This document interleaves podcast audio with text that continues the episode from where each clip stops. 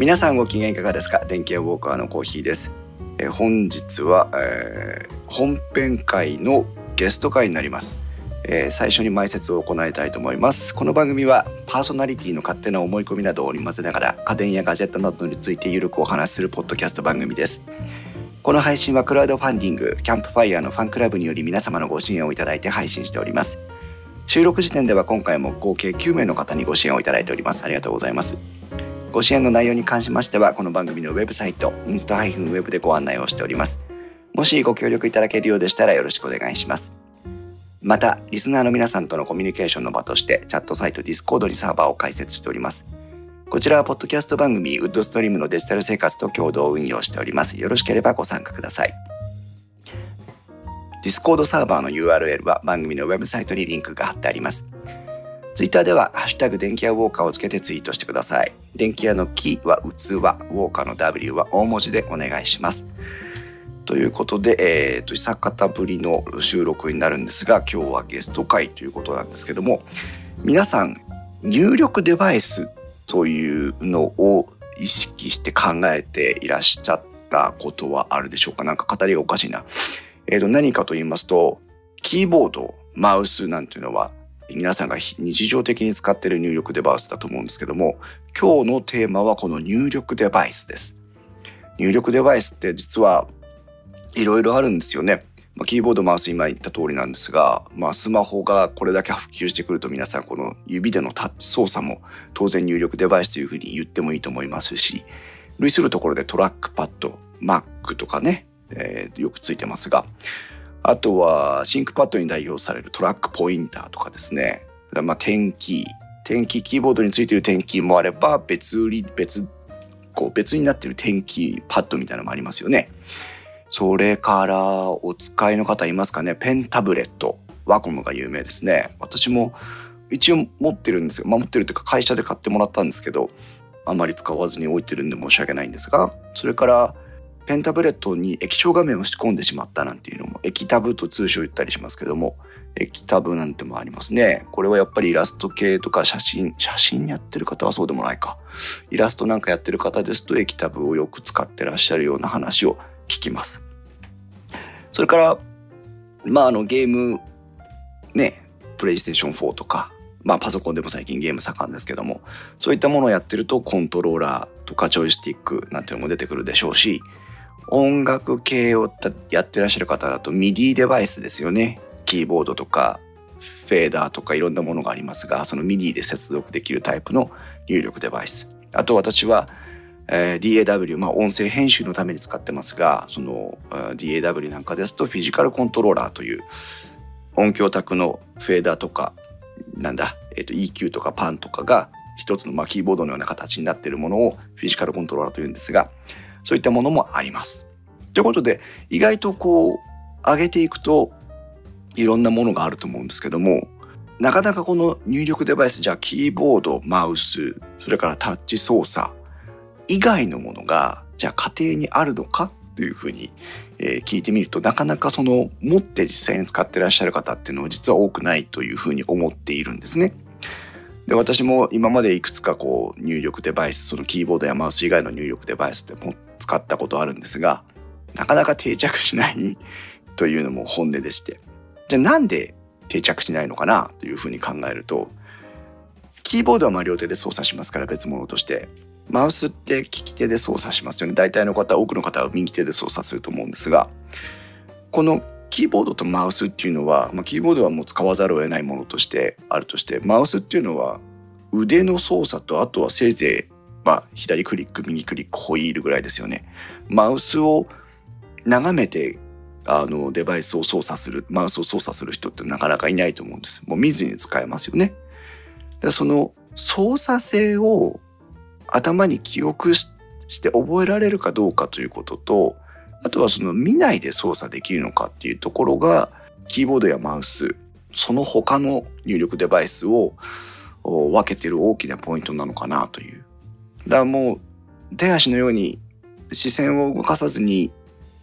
何かをこうメモ書きとかを見ずに使えるようなデバイスがあればあだからゲームのコントローラーもそうですよね。操作方法を覚えてしまえばあとはコントローラーを見ながら操作する人ってなかなかいないわけなのでそうやってその視線を移さずになおかつその記憶の範囲内で操作できるかどうかっていうところが入力デバイスの大きな、まあ、導入の敷普及の敷でもあると思っていて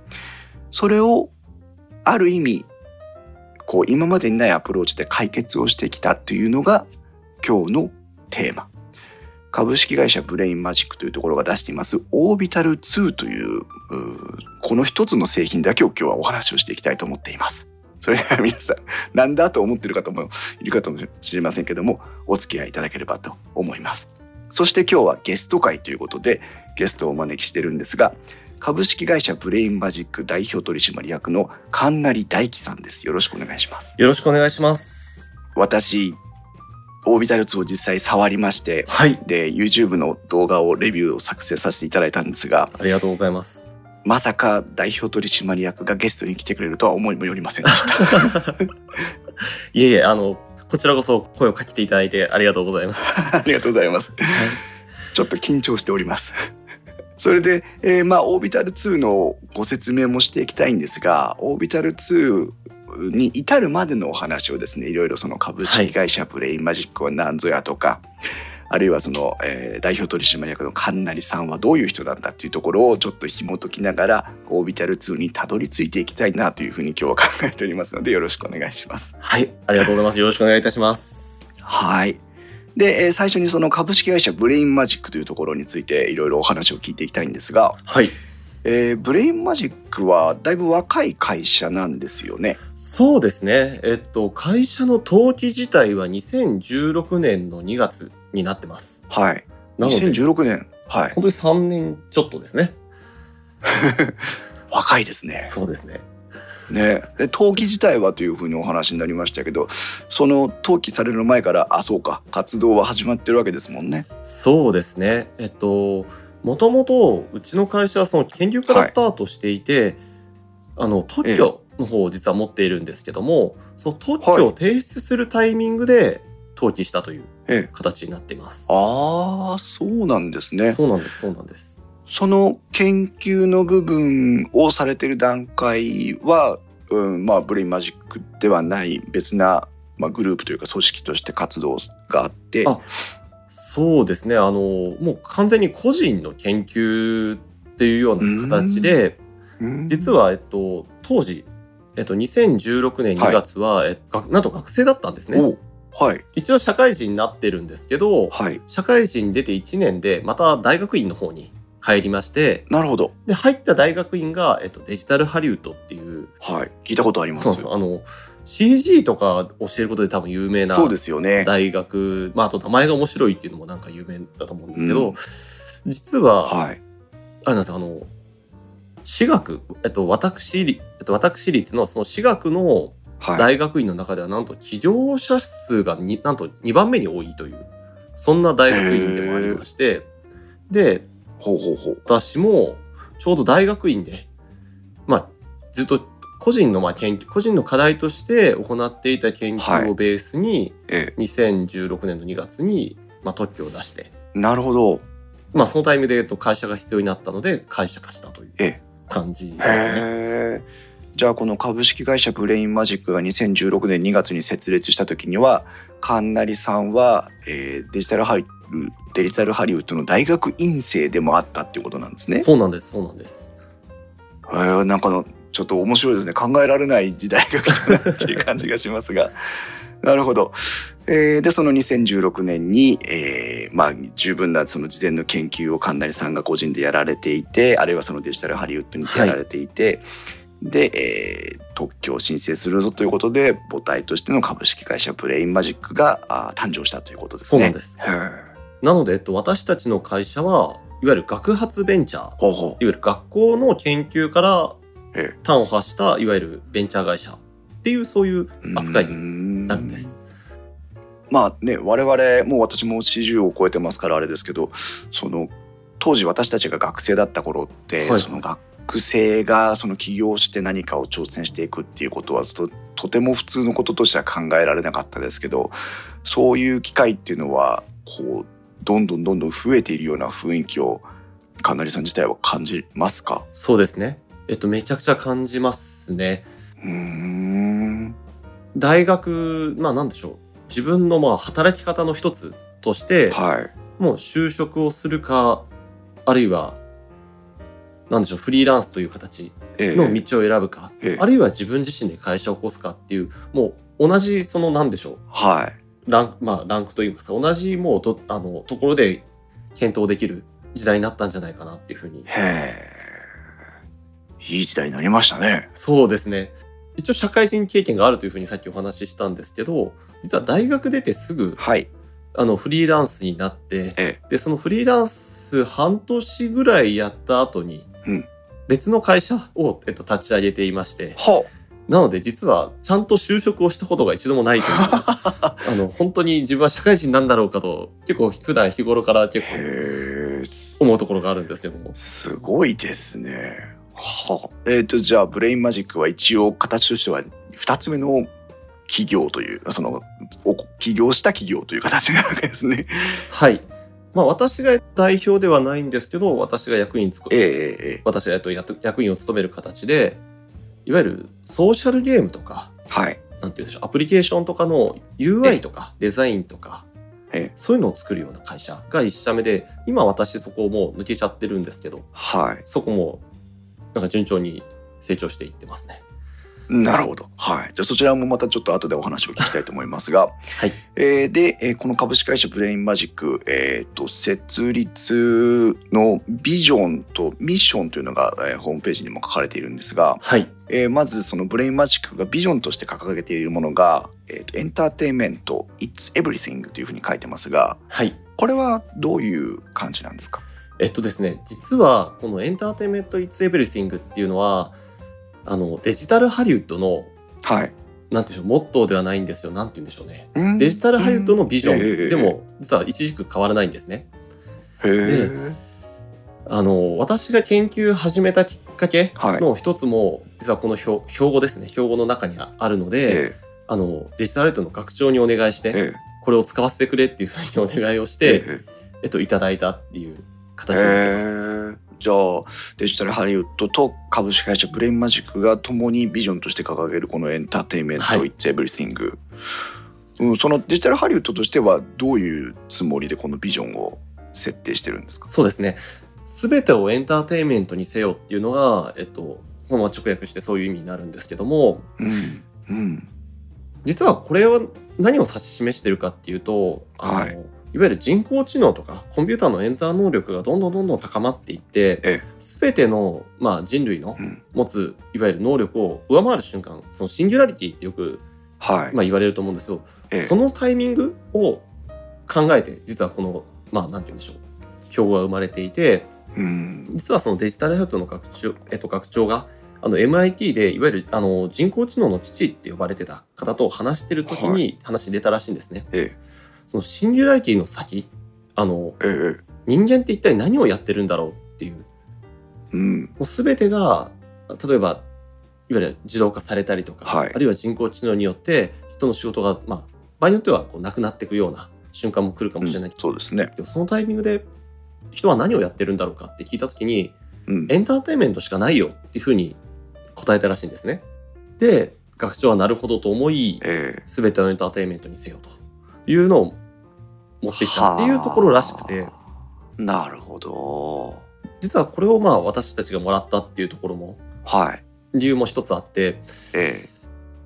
実はえっと私ってあの絵描きなんですね。はい。イラストレーターとしてまあ、えっとソーシャルゲームとかの絵を描いていた人間なんですけど、はい。今どんどんなんか自動であのいわゆるキャラクターを描いたりとか、うん。あるいは色を塗ったりとかでどんどん自動化の波っていうのが来ていて、うん。あれこれ本当に20年後30年後あの絵描きがちゃんと絵を描いて飯を食っていける世界はあるんだろうかっていうふうに思ったんですね。うん。っていう時に、いや違うだろうと、えっと、そういう世界が来てる中でもちゃんと人が、まあ、クリエイティビティを持って絵を描いたりとかものを作っていける時代にしようっていうふうに考えてうん。でEntertainment Is Everything っていうそのシンギュラリティのその先っていうところをまあ見据えてなるほど。っもらってきたっていうようなええそんなええ経緯があるビジョンにな面白いですね。へえ、なんかこう、まあ我々もあの業界によらず、まあ私あの会社とはいっても製造系の会社にあの普段勤めてるんですが、はいはい。そういった会社ですらやっぱりそのまあシンギュラリティという言葉すらあの自体は使いませんけども、やっぱりその自動化とか AI とかロボットとかそういったものの波が来てっていう話は言葉に日常的に出てくるような世の中になりましたからね。さあ確かにそんな中でこうじゃあまあ何が残っていくのかっていうことではないような今お話を聞くと、うんうん。なんかこうねそのこれが残っているからそれをやりましょうよっていうことじゃないなという。そうですね。れを、うん、なんかもっと積極的にあるいはポジティブにこうお我々人間がやっていくことって何かあるでしょうみたいなことを捉えているような言葉にもなんか私自身は感じましたけども、そうですね。まさしくそうそんなイメージで。はい、面白いですね。はい。そしてそのエンターテインメント It's Everything をビジョンに掲げているブレインマジックですけども、はい。えーもう一つウェブサイトで公にされているのにミッションというのがありますが、はい。えークリエイティング・リクリエーションというふうに書かれていますけども、はい。こちらもちょっとご説明いただいてもよろしいですか？はいえっと直訳してあの創造性を再構築しようっていうまあ、はい、意味で私たちはこの、まあ、クリエイティングクリエ、えークリエイティングリクエーションっていう、えっとまあ、使わせて、えっと、使っているんですけれどもはい、いわゆるそのシンギュラリティの先に、まあ、人がちゃんと自分の意思を持ってクリエイティブをやってる時代を作るためには何をしなくちゃいけないのかっていう時に、うんいわゆる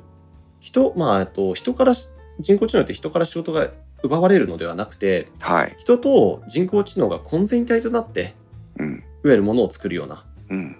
もう自分自身の能力のその拡張、えっとまあ、拡張といううんかその先にまあ人工知能ってあるんだよっていうような意図として考えていて、うん。そういうサービスを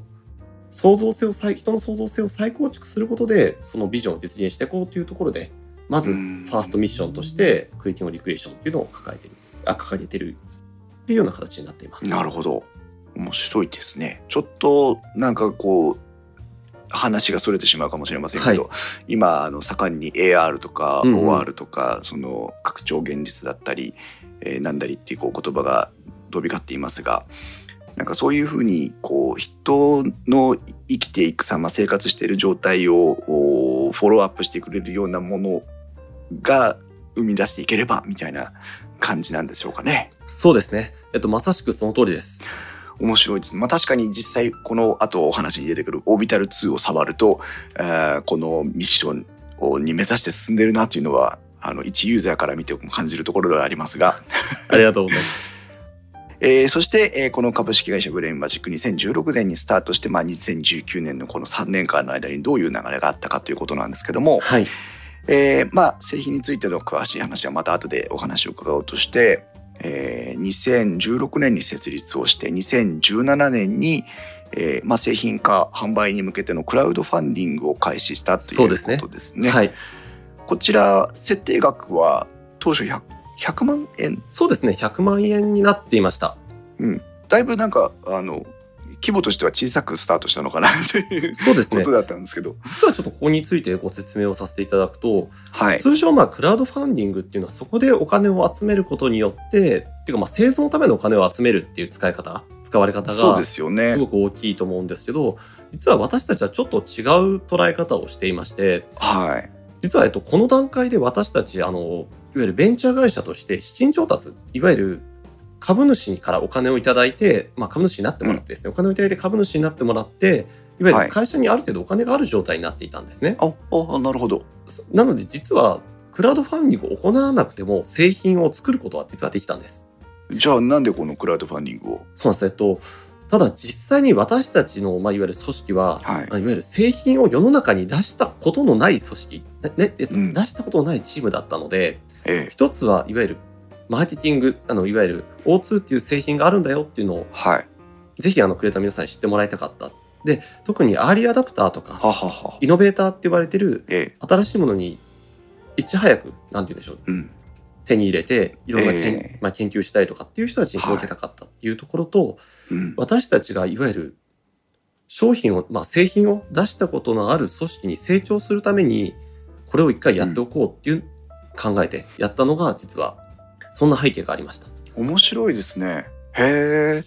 そうか。じゃあまあ設定金額というかそのこのクラウドファンディング自体で資金を調達しようということはもうまあなくて、そうですね。あのえ多くの人が、まあ、あの支援してくださればそれはとても嬉しいなっていうふうに感じていたんですけど、えはい。逆にたくさん出てしまうとえ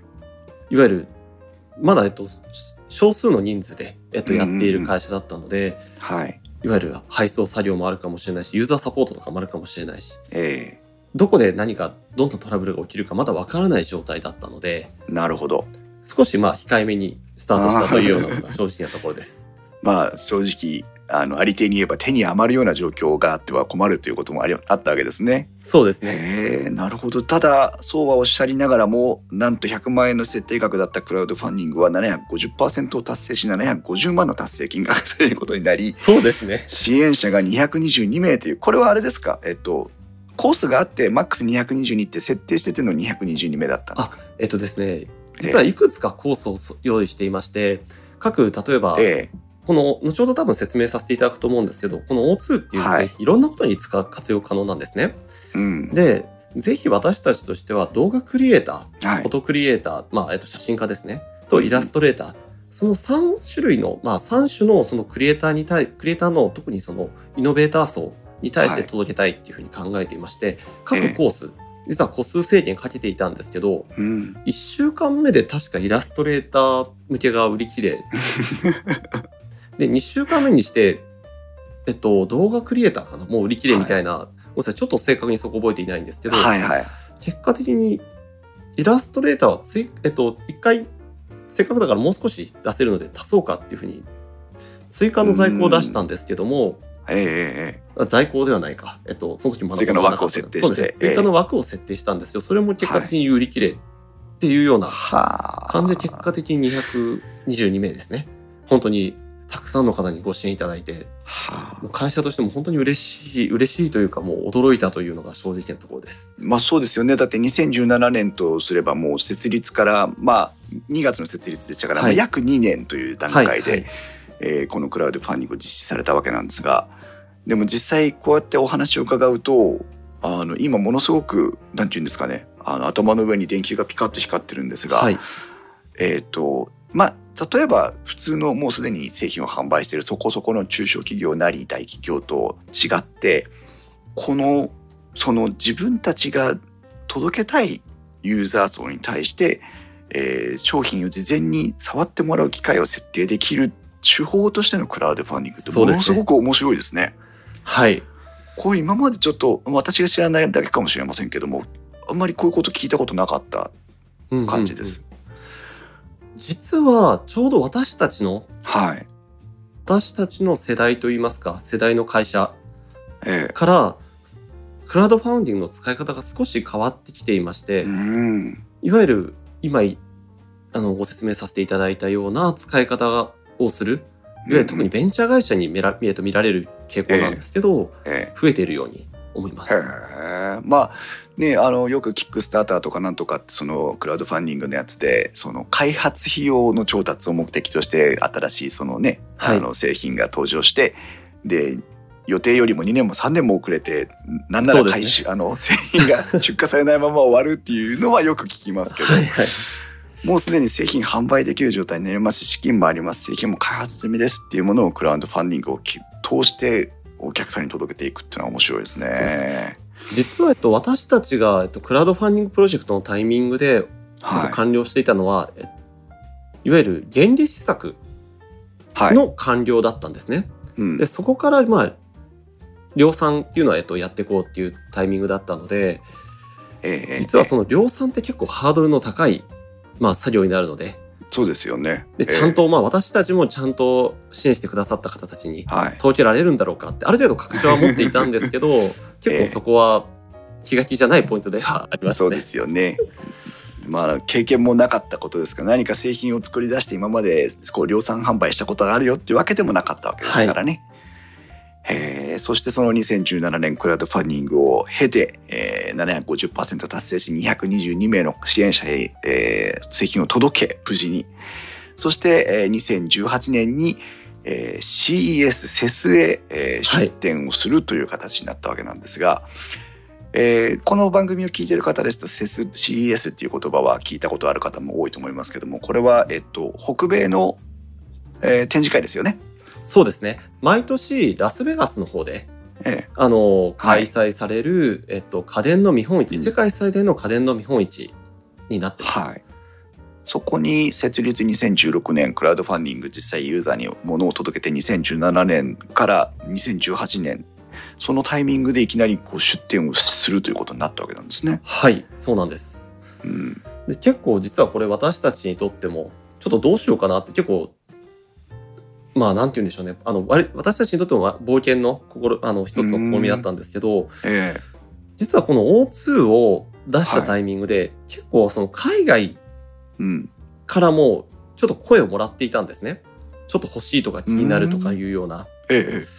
え。で果たしてじゃあ本当にこれ海外で提供できるんだろうかっていうところで日本ではなくてうん海外の家電の見本市に出すことで、いわゆる海外の、まあえっと、いわゆる O2 を使ってくれそうな方たちに、はいまあ、見てもらって意見を聞こうっていう目的で参加しています。うんちなみに、えっと国内にもさまざままああのエキシビジョンあるわけなんですが、はい、そういったところでの出店はまだこの段階ではしてなかった。感じですか？そうですねたおそらく一回もしてないんじゃないかなと思います。じゃあ展示会という形で、まあ、見本市という形で、えー商品を出すのはこのセスが一番最初になったという形ですね。そうですね。へー実際その海外に持ってってお客さんに実際目に触れてもらっての感想とかはあるいはそのかなりさんがはい感じたその現地の様子とかいかがでした、いや、えっと、まず感じたのが、本当にあの、まあ、ラスベガスの大きな、まあ、うん、割と、割と街全体とまでいかないんですけど、結構大きなホールをはい。複数箇所使っての開催なので、うん。うんほ本当に、あ、日本と規模感違うなっていうのがまず最初に感じたことの一つでした。えーでそこの規模感の違うところにものすごい人数が来るんですね。はい。それこそ全世界から来るわけですそう。なんんです。えで、ちょうど、たまたまこれはまあ、運が良かったところでもあるんですけど、ーはい。とサンズエキスポという、いわゆるベンチャーとかはい。が集まっているホールがあるんですけど、うんうん。そこに出店させていただいて、めちゃくちゃいい位置に出させていただいたんですね。あの、入り口からもうほとんど、えもうすぐのところで、えええ本当にまあその年を代表するようなベンチャーとかが、はい。ドカンとこう、ブースを構えるような位置に、えええっと、私たちも、ちょっと、実はその、お世話になっている、まあ、メガベンチャーというか、まあ、すごく大きなベンチャー会社がありまして、そこが、はいそこの位置を取ったんですね。ほう。で、そこに一部を、いわゆる間借りするような形で、あ実は私たち出店させていただいて。で、結果的に、ーはい。うんま、場所も良かったこともありますし、で、あと、え言い方がちょっとあれかもしれないんですけど、外国の方って結構キラキラ LED が派手に光ってるの好きなようなんですね。で、展示で光ってると、もうなんかものすごく人が来るっていうような状態えになりまして、えええ。私たち確かパンフレットを3000部ぐらい用意はいし。てたんですね。ええ。で、これが、えっと、もう、全部でフェスって4日間続くんですけども、3日目に切れそうだっていう風になって、どうしてもパンフレット欲しいですっていう人にしか配らないというような、ええ。もう状態にまで、あの、まはあ、人がきあの来てくださいまして、ええ。で、本当に、まあ、あの、海外の商社の方から取り扱いたいっていう声もいただいたり、あと私たちが思ってもみないような使い方で活用したいっていうようなお話もいただきました。へえた例えばえっと、どういう、例えばでいきますと、うん、えーっと、例えば、え私実はあまり詳しくないんですけど、はい。いわゆる船舶ですね。船舶の、船舶？はい、船とか、ええいわゆるヨットとかフェリーとか、はい。多分そういう船だと思うんですけど、その中には、え。いわゆる海図って言って、あの、海のえええ地図ですよね。はいを、いわゆる表示する、そういう、なんか、ユニットというか、機械があるそうなんです。で、その、えーまあ、コントローラーに使いたい。っていうようなはあなるほどいろんなニーズがあるもんですね本当にそうですね。はいまああの右へ左へと揺れる船の中でマウスを使いなさいよって言われたら確かに大変そうですからね。そうなんです。こういうスティック型のコントローラーっていうのは親和性が高いのかもしれませんけど。聞くところによるといわゆる今結構タッチパネルいろんなところに増えてますけど、い、わゆる船の中って結構グロ、熱いグローブをつけてたりとか水が飛んだりするらしくて従来の静電容量って言われてるスマホとかで使われてるタッチセンサーって結構相性悪いらしいんですね。うーんそれでいわゆるフィジカルなというかすすごく物理的なデバイスが必要な環境であったっていうところも一つの要因なみたいですね。なるほどね。いろいろですね。はい。なるほど。じゃあ2018年節制と出展されしかも3000部用意していったパンフレットももうなくなるっていう感じで えー好評のおうちにえー幕を引いて、えーまあ、帰ってこられたというはい。形になりますが、そして、えー2019年2月の14日あ2日違いで丸3年目になるわけですね。はい。に、えー公式オンラインショップにてオービタル2の予約販売がスタートするというのが、まあ、株式会社ブレインマジックのこれまでという形になっておりますが、はい。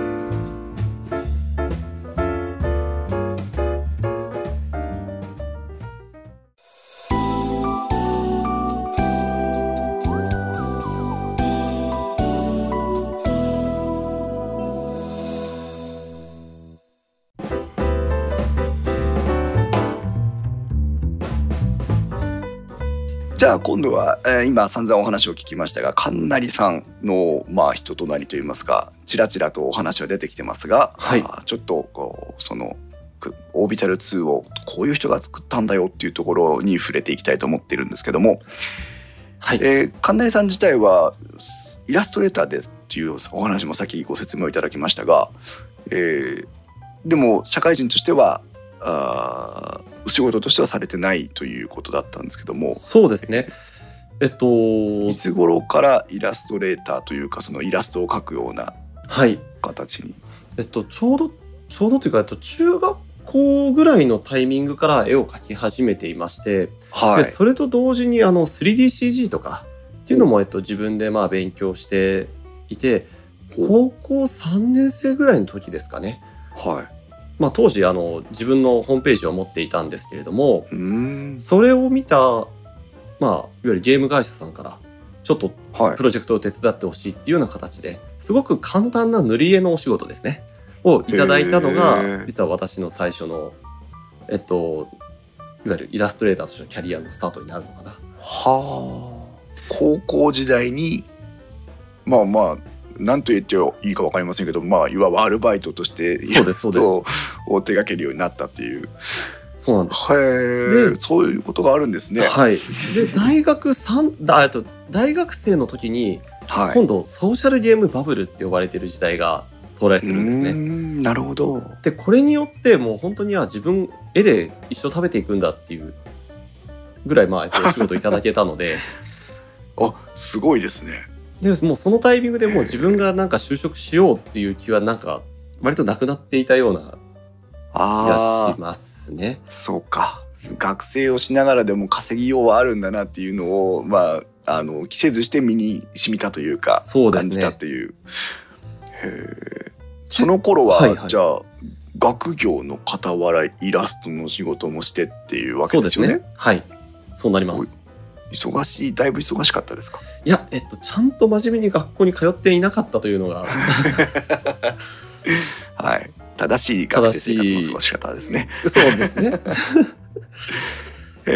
え。あじゃあまあ一生懸命そこでこうイラストを描きながらっていうそうですね。形になるわけですね。と、あと 3D の方も、えっと、お仕事ちょっといただいてたりしましたね。うん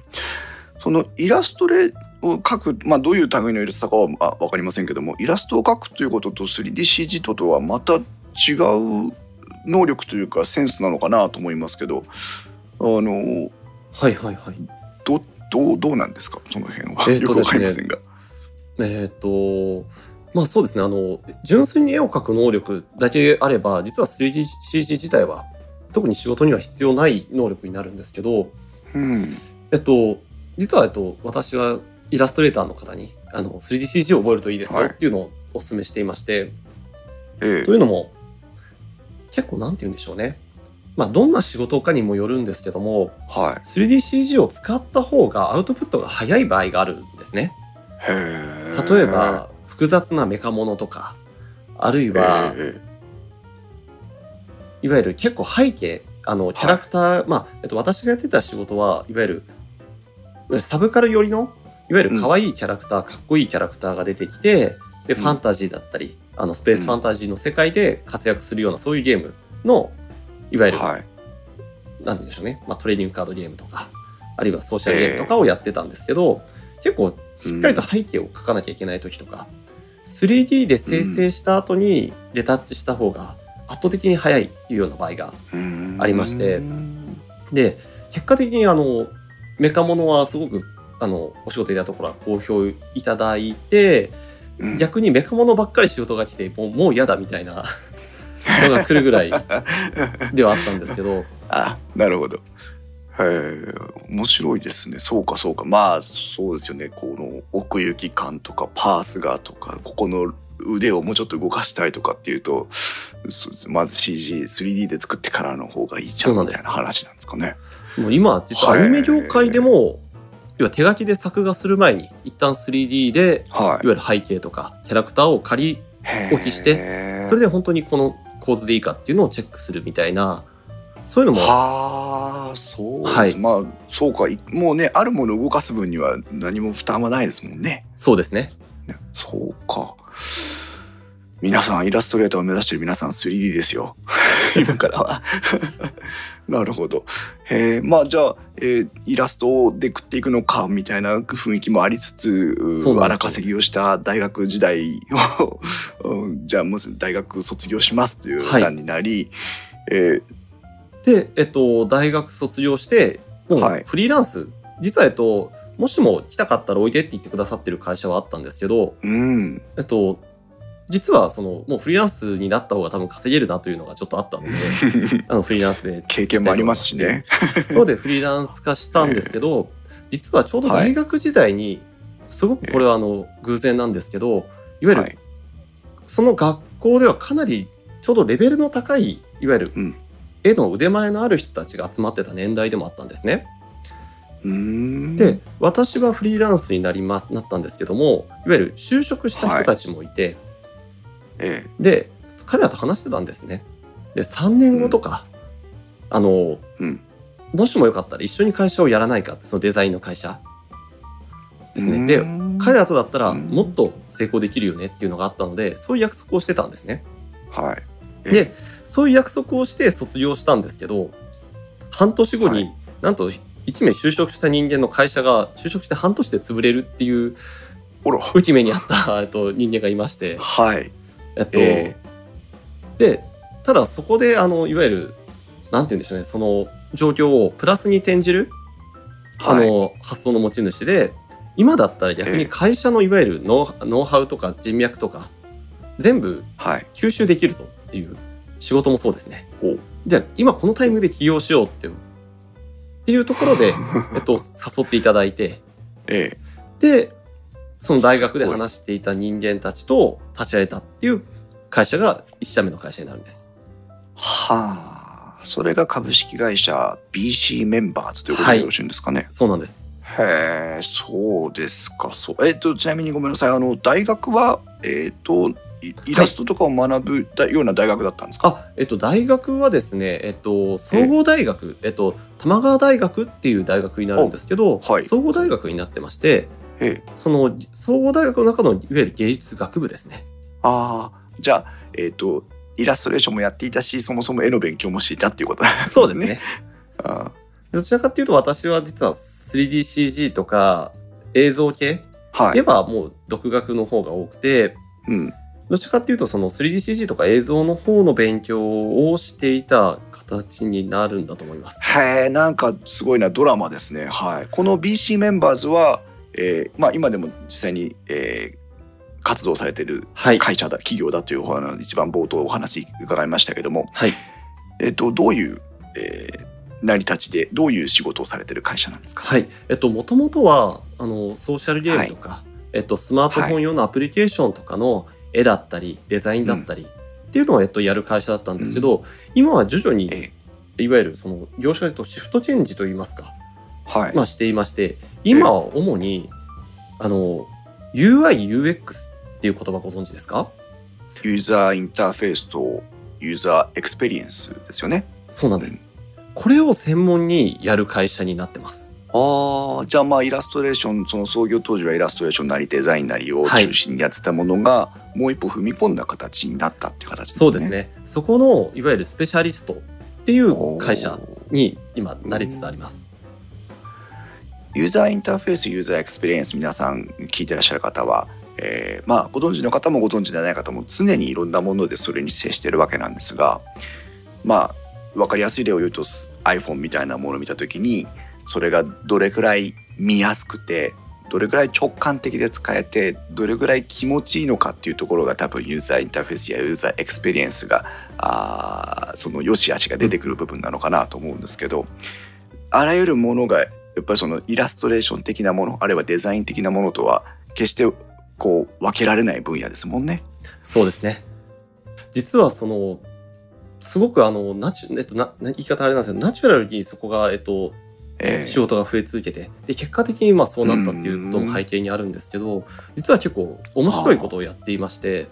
通常の UIUX の会社っていうのはそのえなんて言うんでしょうねえっといわゆる UIUX の設計の手法があったりとかあるいはいわゆる職人的な、いわゆるデザイナーさんがこういうのがいいんじゃないかっていうふうに考えて、お客さん、うん。どんなお客さんかっていうのを考えてデザインしていくっていう手法になるんですけど BC メンバーズちょっと面白い手法を取り入れていて、多分お聞きしたことあると思うんですけど、視点計測っていう人がどこを見てるかっていうのを計測を取って、果たして本当にじゃあそれが一番いい UIUX になってるのかっていうのを評価してそれをフィードバックデザインにフィードバックするっていうことも、えっと、取り入れていまして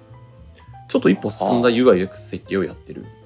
会社になっています。はあ職職人さんの勘どころ経験則みたいなことだけじゃない部分もあるよっていうことですね。そうですね。まあそういう BC メンバーズが、えー創業して今も活動されているわけなんですがはい。神成さん自体はもうそこは一旦卒業されてという形になるわけですすよね。えっと、うんまあ、このオービタル2ってこのプロダクトの開発にあって結構、私、えっと、役員をやらせていただいてたんですけど、もう幽霊役員状態になってしまっていて、でたうんだただ一応席だけはある状態だったんですけど、はい。一応昨年のな夏頃ですかね、に、ええっと、完全に、えっと、抜けるというような形になってます。ーじゃあえブレイマジックが創業するしてからもうしばらくは役員としてはいらし在籍されてたわけですね。そうなんです。本当に形だけでしたね。役員としてちゃんとしなさいよって言われかねないような感じになってましたね。なるほど。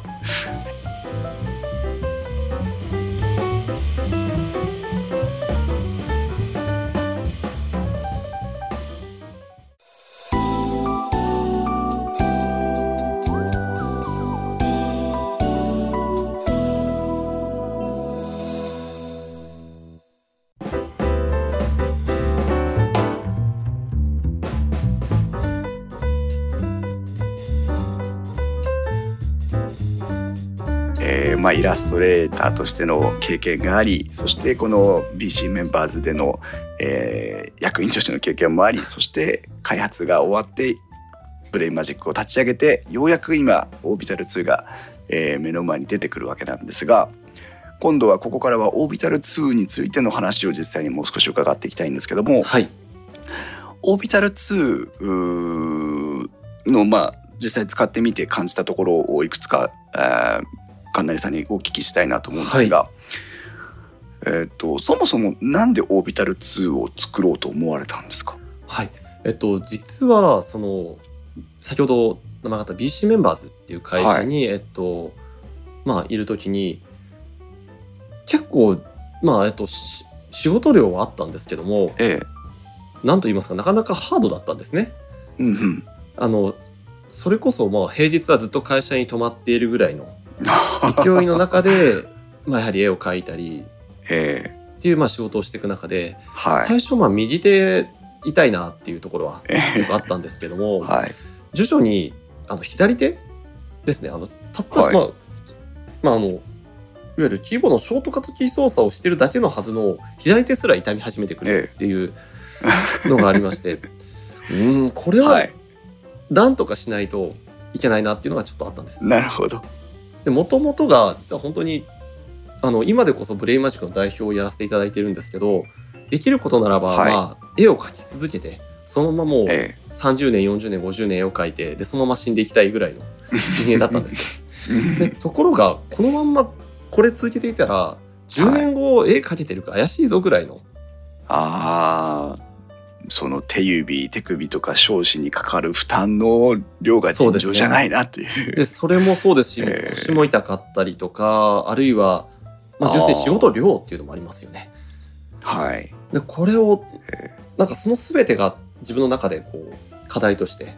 うん。あ、えっと、背景としてありましてえで BC メンバーズを立ち上げたのもきっかけにデジタルハリウッドという、え。はい。あの大学に通い始めていまして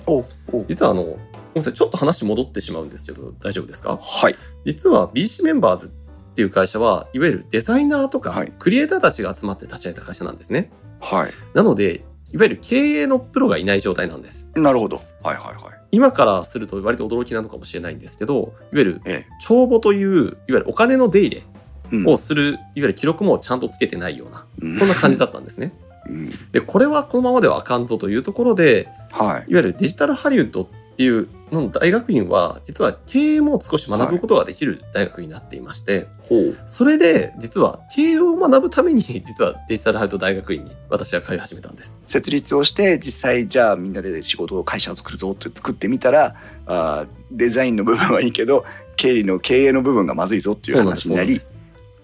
で私自身が、まあ、元よりそのまあデジタルハリウッドっていう大学にはすごい気になっていたのでは経営が学べるってことも後押しもあって、ええそこに入学したんでい。すね。で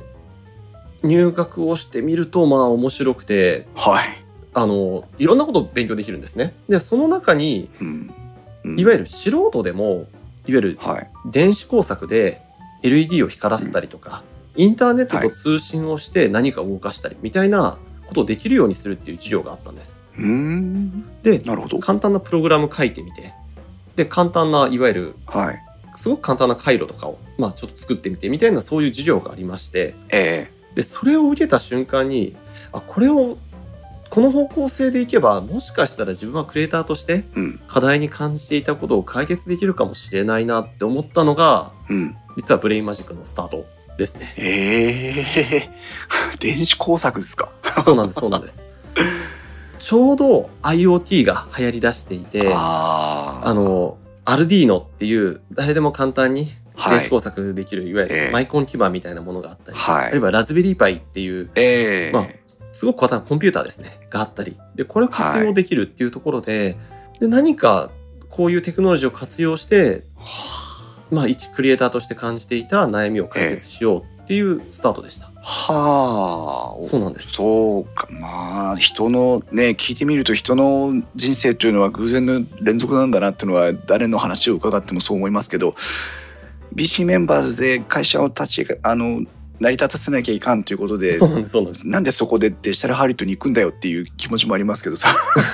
デジタルハリウッドっていう会社あのあれなんですよあの結構いろんな大企業の経営者が来て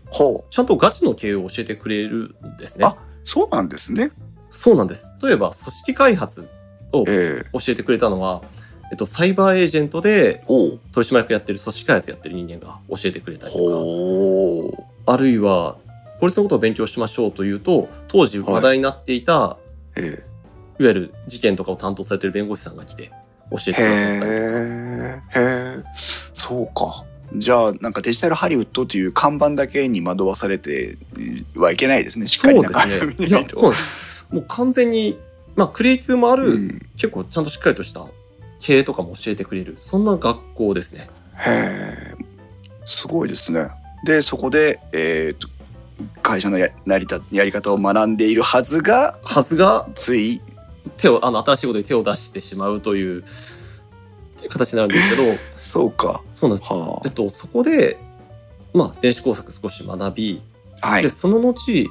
ゲームラボって言ってあのゲームを開発する、はい。まあえっと、仕事が、まあえっと、ゲーム系なのでそその流れでなんですけど、ゲームラボっていう研究室に所属することになったんですけども、うん。そこでいわゆる世界日本以外でのゲームの作り方っていうのを少し学んだんですね。ほう。でそうするとええ。実はそのゲームを作るのに視点計測とかはい。脳波を取ったり心拍を取ったりして今この人が興奮してるとかあるいは楽しんでるっていうのをいわゆる定量的に数値化するっていうことが当たり前になってるよっていうのを知ってほう脳波。そうなんですそうなんです。これは何か日本でもええやるべきではないんだろうかっていうのでまずあの BC メンバーズにその脳波のえ脳波やろうよっていうのを持ち込むんですけどえはい。それと同時にその自分自身でいわゆる当時4万円3万4千4万円ぐらいで脳波を取れるデバイスとか販売されてたんですね、へえ意外と安いもんなんですね。そうなんです、うん。でそれを買ってみて、うん。脳波によっていわゆる今オービタル2になってるんですけどオービタル2がやろうとしたことをはいはい。脳波によってできないかっていうのを実は最初に始めるんです、サイコビューじゃないですか。そうそうそうですまさしくそれです。飛んでけって言ったら飛んでいくんですね、はい。えっとでえはいはい本当に本当にそのオービタル2まあ現在のオービタル2につながるところの最初の一歩はそこだったんですか？あそうなんですすそうなんです。へえ。あの個人の開発者向けのツールっていうのが売られていましてえ3万4万だったらいけるなと思ってえへえ。買ってみて開発始めるんですね、はい。でもうただ1週間経たずに断念するんですけどあの実際脳波自体は取れたんですね。その3万ちょっとのデバイスで,、でところが人って難しくてなんか雑音が入ってきても脳波って乱れますしポンって肩叩かれても脳波乱れるんですね、うん。そんなので何か動かすっていうのが無理だっていうのがもうありありと分かったのでそうですね。たったまあ購入してから1週間のチャレンジで、まあ、断念するんですけどはい。でその次にすぐ視点計測の方にはいはい。あのえ。切り替えて2万円ぐらいかな。あの視点を計測できるデバイスを購入しえて、うん。もうすごく簡単にいわゆるユーザーインターフェースを見たら選択されるとか。はい。そういうデバイスをちょっと作ってみたんですね、デバイスを作ってみたんじゃないや、はい。デバイスはあるんです。そのちょっとソフトはい。カスタマイズするだけでそれができちゃったので、えそういうのをやってみたんです、えはい。で、はい。身近にいたクリエイターの人たちにちょっと触ってもらうと、うん。あまりにも評判が悪いんですね。どうしてですか？あの ちょっと想像していただきたいんですけど動画編集とか、あるいは絵を描く時もそうなんですけど、はい。できることならばマウスカーソルなんか、はい。自分がやりたいのはあくまで編集なのでえできれば画面端っこにある UI えはい。触りたくないんですね。うんできればそうですね。見なくて済むなら見なく方がいいっていう。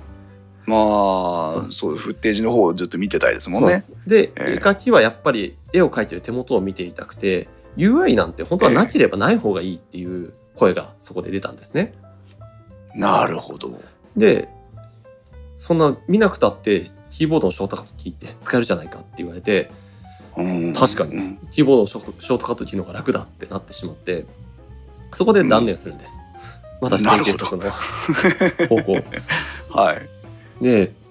どうしたらクリエイターの仕事が楽になるかなっていう研究なんですけどもはいその視点、えー、と脳波をやり始めたところから、えっと本格的にちょっとこれをやってみようっていうふうに思って、えっと大学院の先生にこういう研究をやりたいので、ちょっとお手伝いしてくださいっていうような形でうーん。ジョインしてもらってはい。でさらっと脳波と視点計測やってええ。ダメだこりゃダメだこりゃと。やっぱりそのフィジカルすごくキキーボードのショートカットキーの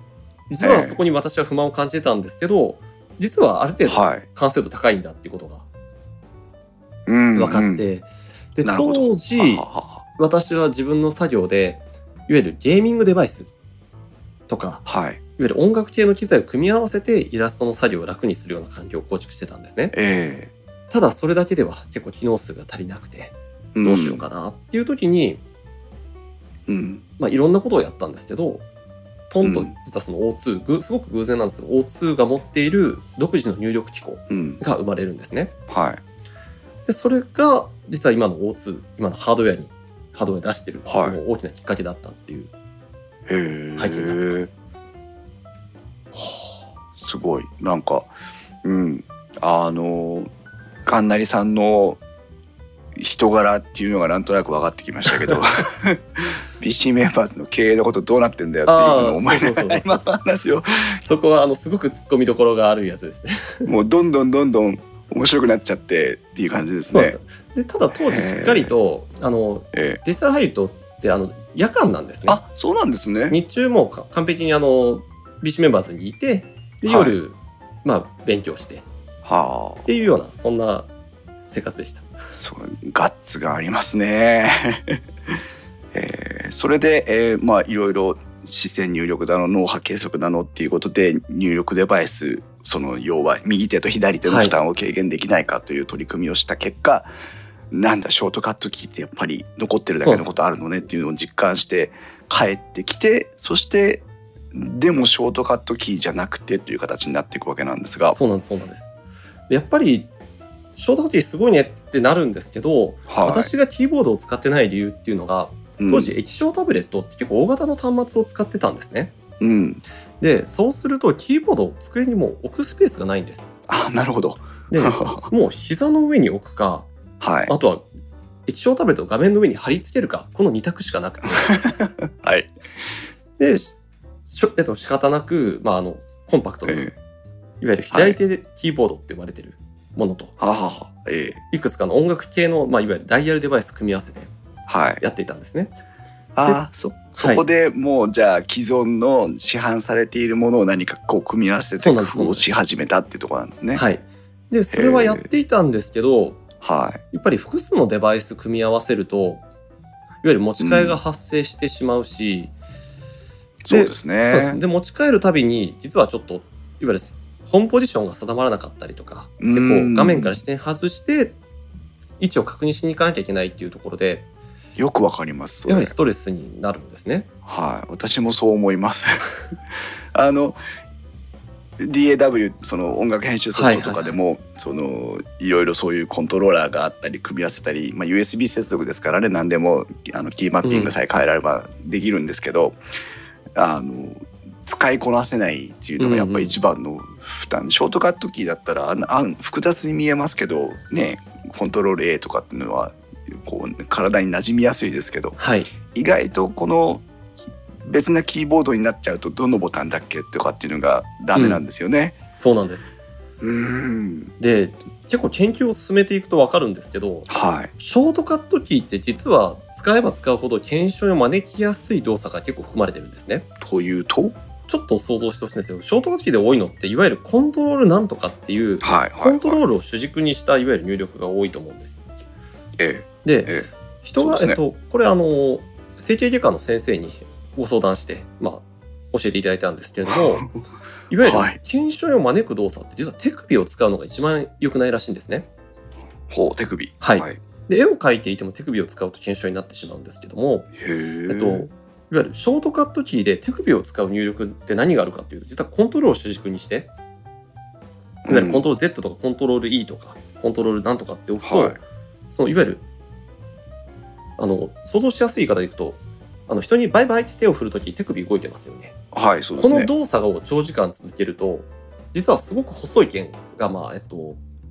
手えっと、手の小指側をの手首、はい手手の小指側から腕の方へ伸びているんですけども、そこがいわゆる摩擦を起こして、その剣がちょっと傷んでしまうんですね。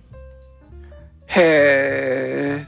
そうなんです。で、ええなので手を振る動作、手首を使う動作っていうのはすごく、まあ、長時間続けるのはリスクになるっていうところがあるんですけど、うん。左手のショートカットキー。そうなんです。コント コントロール私いつも小指でコントロールをしたり薬指でコントロールをしたりしてますけど大体ここが軸になるじゃないですかそうなんです。そしたらずっとバイバイじゃないですかそうなんです。で、ここは、えっと、意外と、あの、個人差もあるんですけど、はい実は、比較的あの手に負担をかけやすい動作だったっていうのを聞いたときは、私驚きましたね。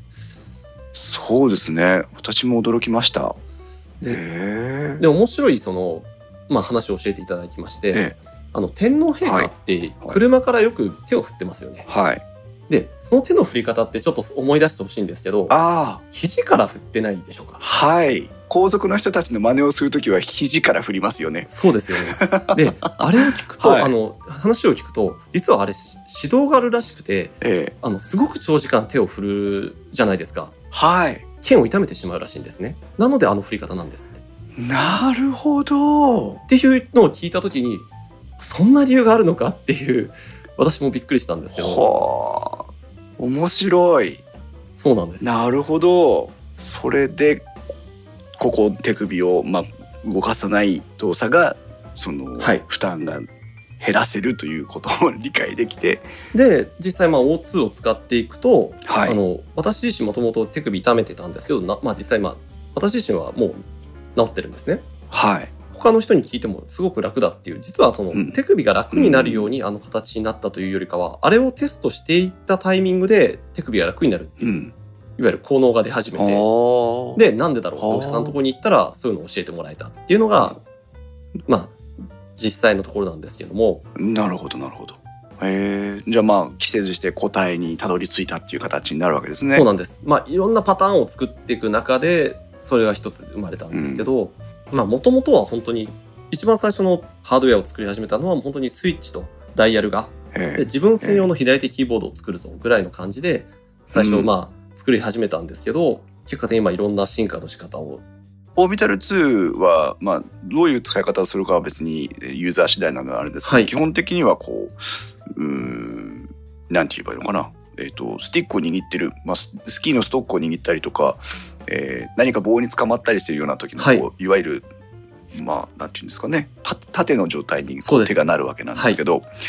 これがいわゆるその他のキーボードとかマウスとか、えー何かフェーダーがついてるものその他のデバイスは平がこううん向くじゃないですか、地面の方に、まあ、よ横にというか水平になってる状態と垂直になってる状態というふうに表現をしたとしてはい。この垂直になるっていうのも結構その特徴的なその他のデバイスになかなか見られない、えーまあ持ち方というか、はい。うん製品の作り方になってるんですけどこれはその今言ったその検証編を軽減したいからっていうことは特に考えてその形にしたわけじゃなくて、はい。えー何かこうこの方が使いやすいなっていう感じだった。はい。えっと、実はその手首を使わないっていうことは私たち、あの、この段階ではまだあの、研究で分かっていなかったんですけれども、えいわゆる実はキーボードというデバイス常にあの手を捻転した状態で、まあ、使うデバイスになっていましてーはいであとマウスも捻転している状態なんですね。うん。で平が下に来る状態。そう下に向いてる状態。はい。なんです。実はこの状態ってもう筋が筋に少しテンションがかかっている状態なんですね。人の。へえこれ海内運動っていう運動になるんですけども。ほう。すでにもう運動している状態で固定してしまっているので負担かかると。え。でこれがない状態が一番楽だろうっていう私たちの仮説があってでその時その状態で使えるデバイスであることっていうのは実は要件定義に入っていたので手首を使わないっうんていう要件定義は実はなかったんですけども結果的にうん。負担が一番少ない状態になったという。なってたっていうところですね。であと右右利き左利き？はい。どっちでも使えるっていうところで、うんうんうん。実は手のひらを下に向けた状態で使うデバイスって必ずいわゆるはい。シンメトリーで作れないんですね。確かに。だって親指の方向は常に内側を向いちゃいますもんね。そうなんです。親指の方向が違うので、絶対にいわゆる両利き向けのデバイス、しかも手にフィットした形っていうのは作れないんですね。えなので、これを立ち上げることによって、えうん。いわゆるそれが実現できるのではないかっていうのをやっていく中でこの形もなってます。うーん。なるほど。面白いですね。そうか。そうか手に負担が少ない形ってなんだろうというふうに考えてはいたもののそれが、えー、と裏付けを得ていくっていう形でどんどんどんどんこの方向性が定まっていったわけですね。へえ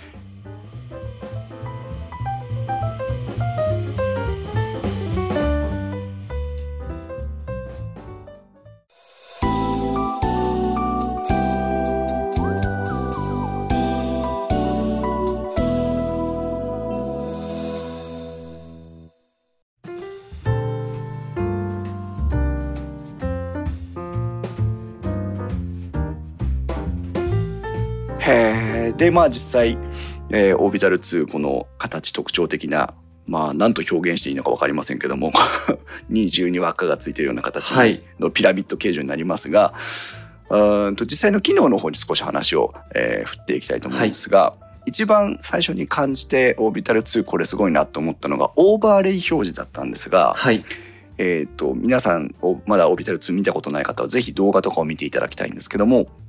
えー、とスティックをお8方向に対して倒せるわけなんですが倒すとその方向に対して、えー、と画面に、えー選択可能なメニューが表示されるみたいな形になるわけなんですがこのオーバーレイ表示っていうのはどういった経緯で生まれてきたんですか？はい。最初は実はこのオーバーレイ表示なかったんですけども、ああそうなんですね。はい。えっと、O2 のこのはいコアの部分は、たった一つのダイヤルなんダイヤルなんだけれども、うん倒す方向によって機能が切り替わるので、複数のダイヤルとして、まあ、うん機能するっていう、そのコアの部分があるんですけど、はい。えっと、この機能をよりわ分かりやすく操作するためにどうしたらいいんだろうかっていうのを考えていく中で画面にオーバーレイして、うん。今どっちの方に機能あのジョイスティックが倒れてるかだったりとかあるいはどんな機能が選択されたかっていうのを常に、あのマウスカーソルに追従するような形でうん、あの表示していくっていうのが生まれた形になります。へえこれは私リスナーのまあ YouTube でも語ったんですがリスナーの皆さんにもぜひここのポイントを注目して見ていただきたいなと思ってるんですけどその今まで私が使ってた左手まあ右手にもうんでも左手でもいいんですけどキーボードとマウス以外のデバイスって必ずどのボタンに何のキー割り振ってたっけっていうのを思い出さなきゃいけないタイミングって来るんですよね。しかも割と頻発するんですよ。要はあのい常に使ってる一つ二つのキーは覚えますけどもその他のキーってあれどっちだっけみたいなのをそうすると視線がデバイスの方に動いてで手を上げてなんかメモ書き見てみて、また押したら間違えてなんていうのが結構あって結果的に作業が効率化できないっていうのがすごい個人的なストレスとしてあったんですけど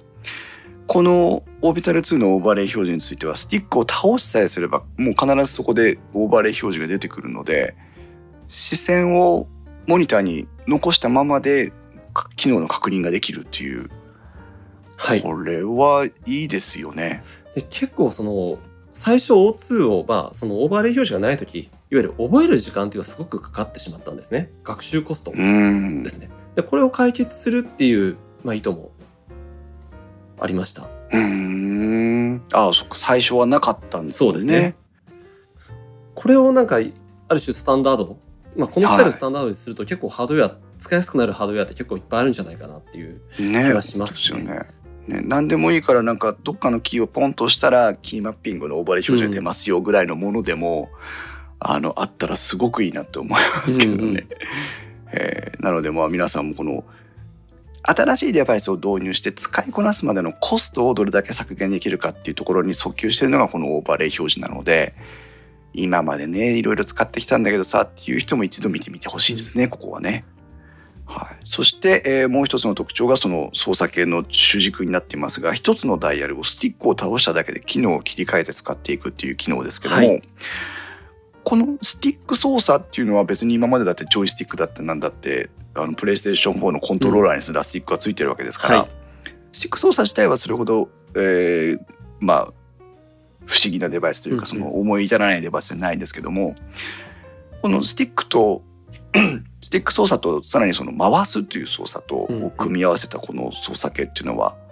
どういう経緯で生まれてきたんでしょうね。えっともうこのタイミングであの手この手でをやっていたんですね。というのも、えっとうん。私たちのいわゆる開発の要件定義が、まあ、先ほどちょっと話した、い、わゆる右利き左利きどっちにも使えることっていうのもあるんですけどはい、いわゆる既存のデバイスよりもより早くその作業が行えることっていうのがあったんですね。はい、でそれをベースにしていわゆるクリエイターの作業を全部はい、あとキーロガーっていうキーどういうキーを使ってるかっていうのを取るソフトを使ってどんなショートキー操作をやってるかを取り、はい、でさらにマウス操作を取りでさらに画面キャプチャーを取りっていうのでクリエイターのいわゆる作業データを分析してたんですね。うーんで何パターンのいわゆるショートカットキーを使ってるか UI 操作を使ってるか。でうん。本当はこれやりたかったのかやりたくなかったのかっていうところまで踏み込んでやっていてでそうした時にうん。大体平均的にどのくらいのいわゆる入力をクリエイターはやっているかっていうのが分かってきたんです。はい、でその入力は大きく分けて2つに分けることができたんですね。でほう。1つがいわゆるキーのスイッチで行える動作。はい、いわゆる音楽、えー、と音の編集でいくといろんな多分ツールがあると思うんですね。はい、例えば、えっと、カーソルのツールがあったりとか、ええあるいはトラックを引っ張って移動するようなツールがあったりあるいはトラックを切ったりするようなツールがあったりとかでいわゆるそういう切り替え自体はワンタッチで行えると早いんですね。うんうん。確かに。で、その他、ショートカットキーではやりにくい動作っていうのも確認されていて、うん。で、例えば、えっと、ちょっとイラストの外で、ええご説明させていただくと、うんいわゆる画面、絵を描く画面を拡大したり縮小したり、うん。で、あるいは回転したり、はい。あるいはブラシのサイズ、えっと、絵を描く筆ですね、筆のサイズを変えたりっていう、いわゆるパラメーター調整に該当するそういう機能があるんですけども、うん。それは実はショートカットキーではやりにくい動作になったんです。繰り返して押さなきゃいけないですもんね。カチ。カチカチカチ。おっしゃる通りです。で、キーボードやるとすると連打になってしまったり、あるいは数字を入力になってしまったり、ああ、そうですはいね。。で、あるいは、うんいわゆるユーザーインターフェースのスライダーを操作しなきゃいけなかったり。うん。で、なんで、いわゆるショートカットキー操作だったり、UI 操作大変なんだろうって考えたときに、いわゆるそこがうまく混ざり込んでしまっていたんですね。通常の作業に。にでこれを一度うんちゃんとやりやすい形に置き換えることが課題であるっていうことが分かってきまして、うん。で、ワンプッシュでやりたい機能に対して1ボタン。で、いわゆるパラメーター調整。クリエイターのパ、クリエイターはパラメーター調整をいくつやりたいのかっていうのを調べて、その分だけダイヤルを最初数を多く並べたっていうデバイスを最初作ってるんです。ほうほうほうほうほう。で、結果、すごく大きいデバイスになってしまったんですよ。えっとそうでしょうね。ボタンがいくつだったかなボタンが9個に、で、えっと、はいダイヤルが4つ。で、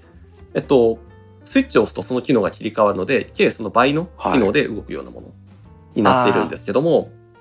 じゃあ結局、その、Q バンクを切り替えながらダイヤルを操作するんだったら、この機能は何番目のバンクに入ってるんだとかっていうのをもう覚覚えなきゃいけないわけですね。で、なるほど。やってみると、早くないんです。で、うんしかも、いわゆる持ち替えをしなきゃいけないんですね、ダイヤルの。はあ、ああ、そうですね。うんなんかこれいい方法ないかなっていうで、そこでもう、結構いろいろとまあ苦労したんですけど、はいたまたま、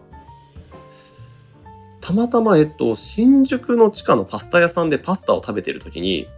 はい。机にいわゆる胡椒のミルが置いてあったんですね。ああ、はい。ガリガリってやそうなんです、つですね。そうなんです。で、適当にあの、何も考えずにこれ、回してみると、胡椒出なかったんですね。はい。で、ああと思って、振ってみて傾けて回したんですよ。うんうん。で、そうすると、ちょうど、いわゆるクリスタルガラスでできてる透明なはい胡。椒のミルで、はい。倒すことで、中の胡椒の、いわゆる粒が移動、移動したんですね。で、それによって、その後回転することによって、胡椒の位置が変異して刃に引っかかるようになって回すことに出力されたので、あれ？これってセンサーになるなっていう。はあ、ひらめきですね。そうなんです。倒す方向によって中の胡椒の粒が変異するっていうのは、これはジョイスティックセンサーだと。はで、さらに回転するのはダイヤル。今まさしくやってるダイヤルセンサー。これを組み合わせれば、新しい入力方式ができるぞ。で、しかも、たくさんのパラメータあ。はー調整ができるぞっていうふうに気がつきまして、い。なるほど。よっぽど、よ、よっぽどひらめいたか、よっぽど病んでるか、どっちかですね。いやもう常にそのことを考えながら生活していたので、そうですよね。で、実はこの O2 の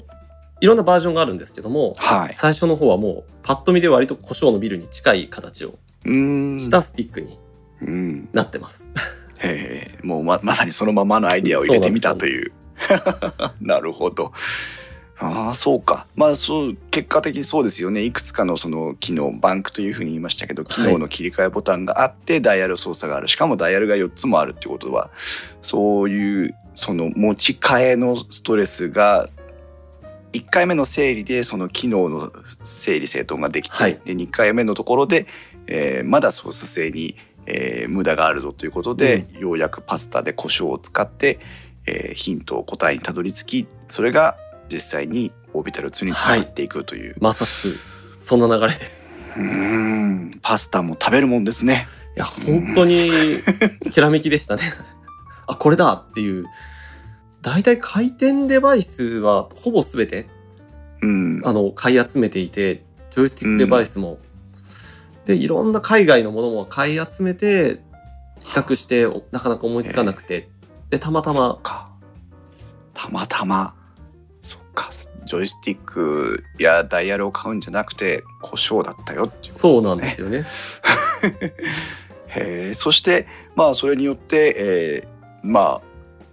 スティックを握った状態のまま、えーしかも視線や手を動かさないで、えー機能選択とダイヤル調査がでどちょダイヤル調整ができるオービタル2にたどり着いたということですがもう一つ3番目の特徴でこれはまあ機能のことを直接言ってないんですがフットプリント。その要は机上でデスクの上で占有する面積が非常に小さいっていうのも一つ感じたんですがうんうん。これはねやっぱり何か考えてこうこのサイズになったんですか？はい。えっと、私たちが、えっと、要件定義した中に、いわゆる両方の手で使えることっていうのが一つあったんですね。うん。で、うん。それプラス、たった一つのホームポジションで全ての入力が実現できることっていう要件定義があったんです。そうか。はい。はい、で、そんな中で、いわゆる両利きで使えるのはもう円柱状のものしかないぞ。っていう、まあ、えっと、答えが出ていて。で、さらにその、え一つのホームポジションですね。要は手首、うん。手を動かさなくても、全てのセンサーにある程度アクセスできるようにするためには、じゃあ直径どのくらいじゃなきゃいけないかっていうのを、えっとまあ、調べていまして、そうか。そうなんです。ええそうすると、自然的、自然に60、えっと、直径60ミリなんですよ。60ミリっていう数字がへ出てくるー形になってます。必然的にその要件を満たすものは必然的にこう小さいものになっちゃってるっていうことなんですね。そうなんです。へーこのデスクの上ってやっぱりそのいろんなものが置かれてるのではい。で私も、まあ、今機上にはキーボードとマウスとあとミキサーがいつも置いてあるんです、うんうんあのオーディオミキサーが、はいはいはいミキサーが置いてあるんですがあの場所取るんですよねやっぱり。はい。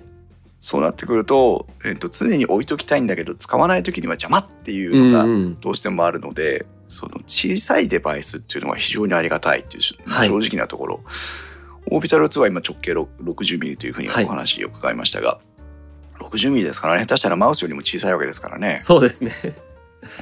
うん。うん。マウスだってまああの形はいびつですけども幅の広いところでは結構大きいのもあったりするぐらいですから、うん。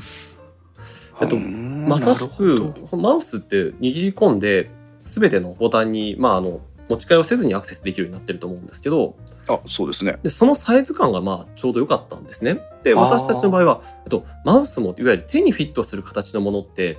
もう右利き用うん。になってしまうと思うんですけども、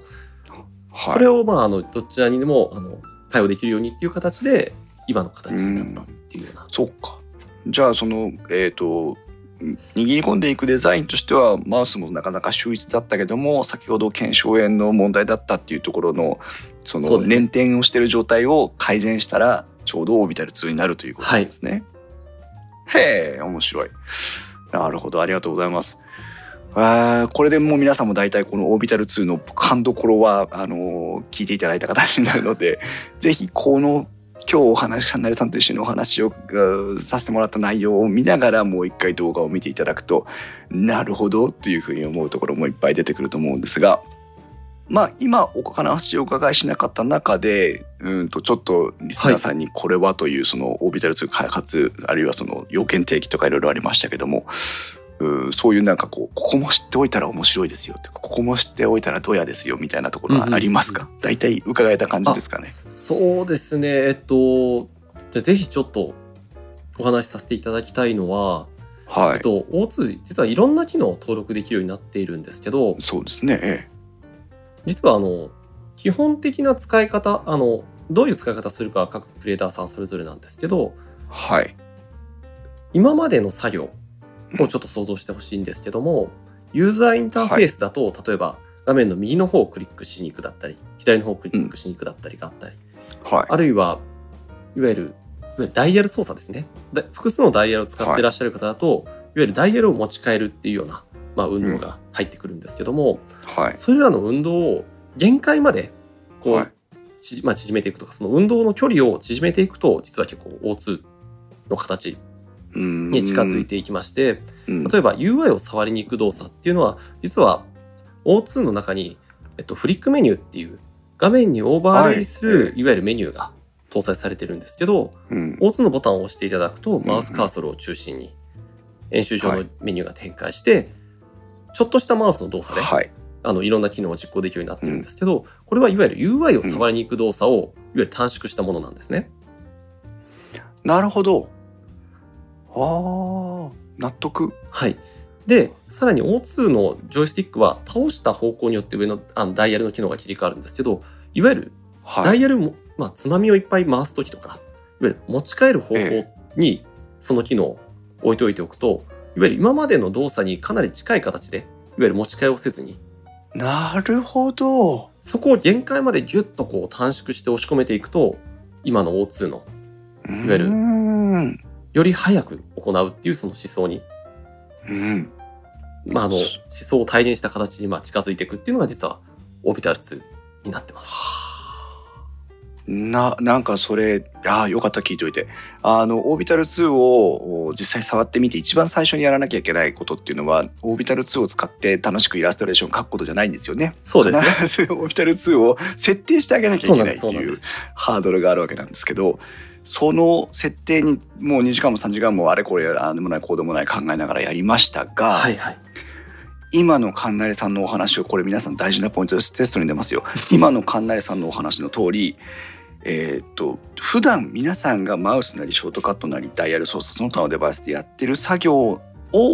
おどんどんどんどん縮小してきてオービタル2が中心にあってそこに集めてくるんだっていう考え方で、えーショートカットキーをこうショートカットキーじゃねえや、えーっと あの設定をしていこうというふうに考えていくと、はい。悩まなくていいですね。そうですね。私実際設定するときに非常にやっぱりこのキーはどこに割り当てようかなっていうのを悩みましたけど、はい。そうかこれはカーソル操作では右側にあるメニューだからジャスティック操作は右の方に倒せばいいよねっていう、はい。そういうことなんですね。そうなんです。はあそしてそのフリック入力のやつもえー一回呼び出しておいてマウスを右の方にその UI を叩きに行きたいからマウスは右に操作するっていう、そうか。それはなんかあのテキストかなんかにしてウェブに掲載された方がいいですよ。なるほどですね。まあまあ取説でもいいのかもしれないですけど。そうか。はあそうやっていくと、えー今までの皆さんがリスナーさんが新しく O2 を手に入れてさ作業をしようというふうに、えー考えた時に左側の方のショートカットキーだったから左の方に割り振る右側の方の UI だったから右側の方に割り振るという形を念頭にしていけばあまり今までのその操作系をお壊すことなくオービタル2の設定に集約していけるというはい。形になっていくわけですね。そうなんです。いやーもう一回見直さなきゃな。ありがとうございます。いやー非常にいいお話ですね。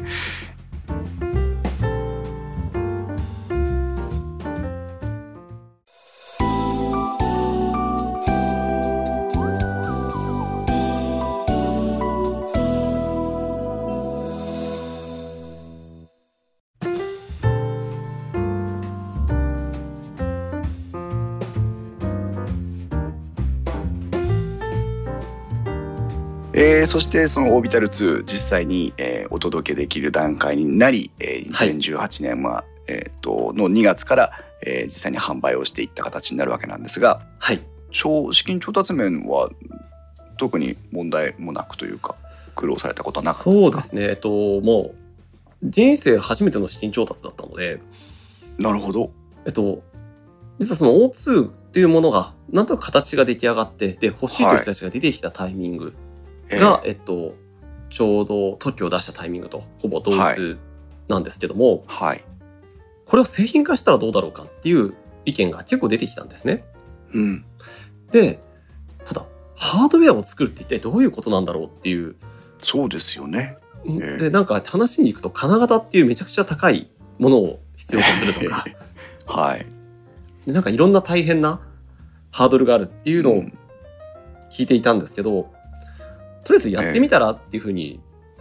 まあ、あの、デジタルハリウッドの、まあ、その教授の方から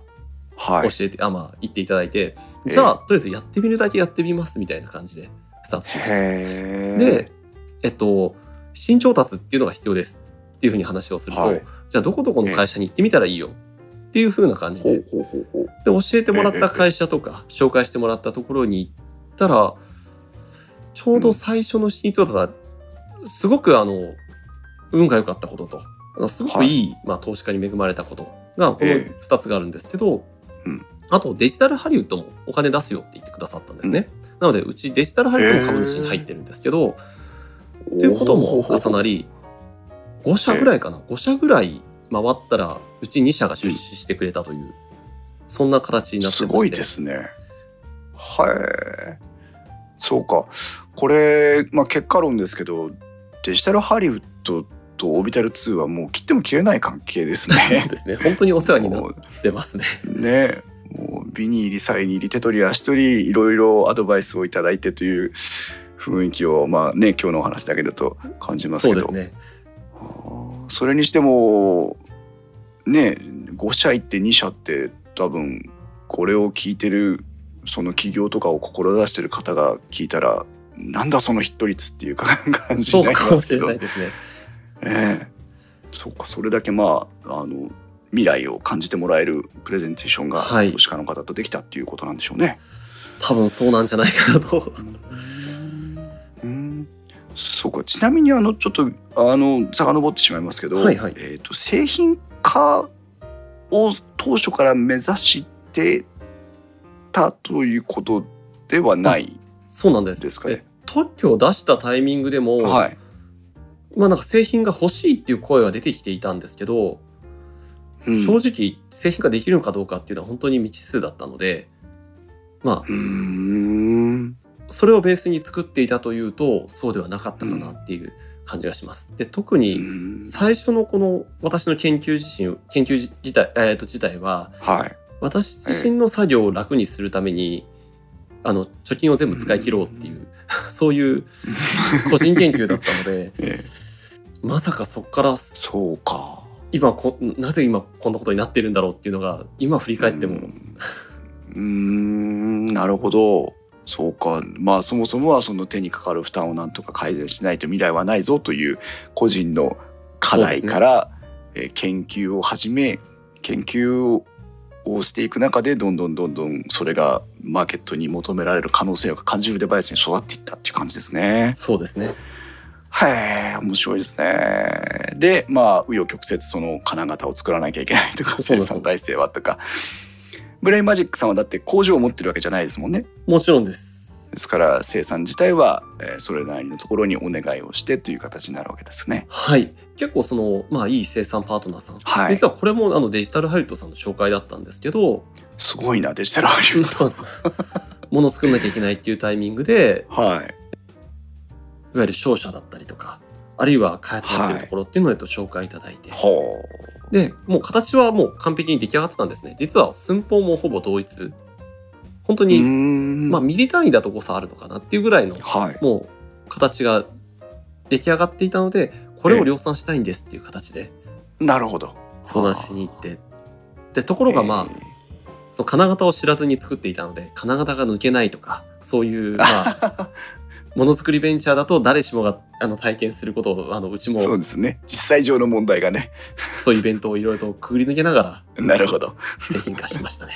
はい、そして2019年の2月の14日、えーオービタル2が、えー公式ウェブサイトからの販売を開始するというはい、形になりますね。これまた面白いなと思って見てましたけどもてかつい最近までその販売ルートしかなかったわけなんですが、はいオフィシャルサイトでの販売に当初絞ってた理由っていうのは何かあるんですか？まあ、いくつかの理由があるんですけどもはい、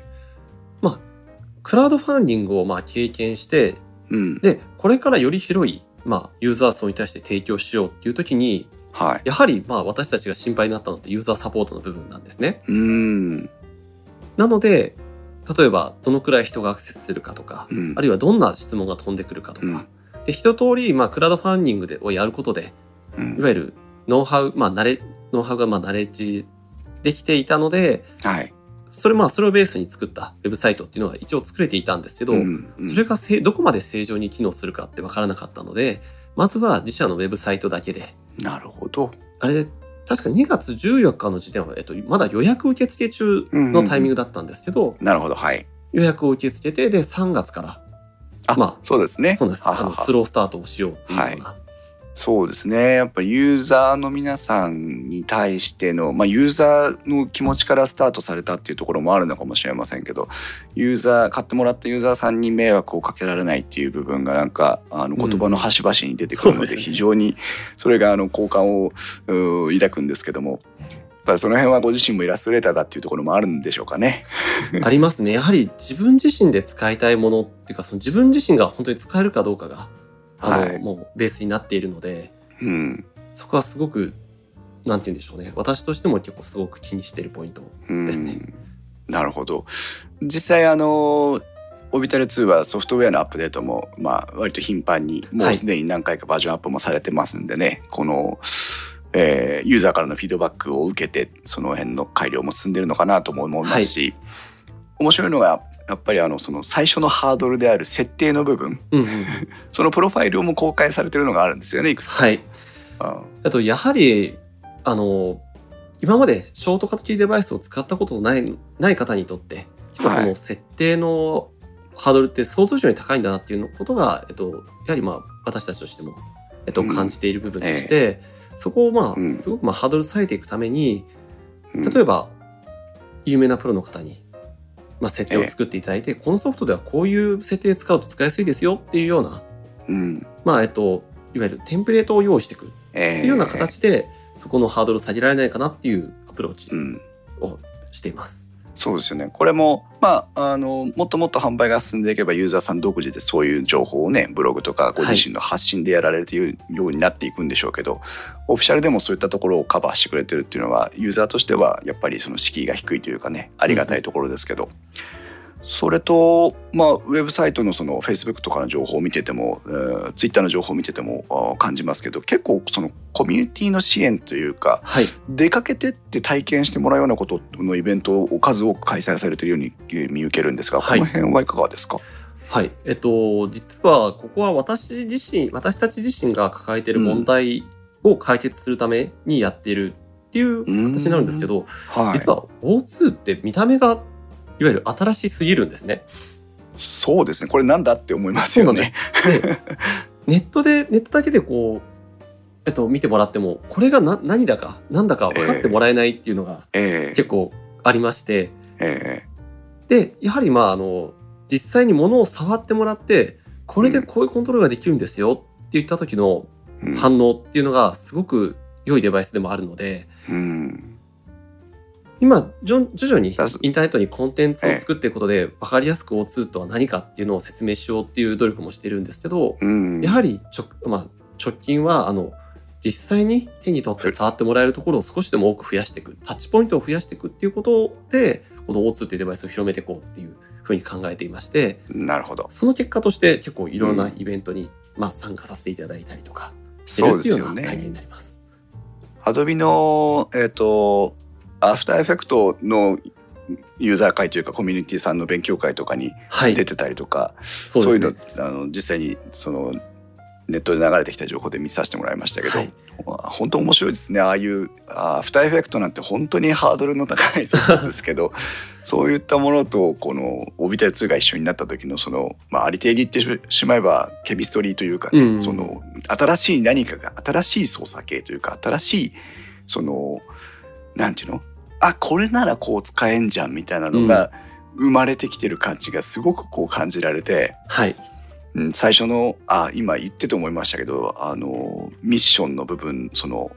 クリエイティングリクリエーションの部分が実際に、えー目の前で起こってるなっていうのをそういうふうに感じますね。えっと、実は、実はまだ、えっと、ちょっとできていないんですけども、はい、例えばイラストレーターっ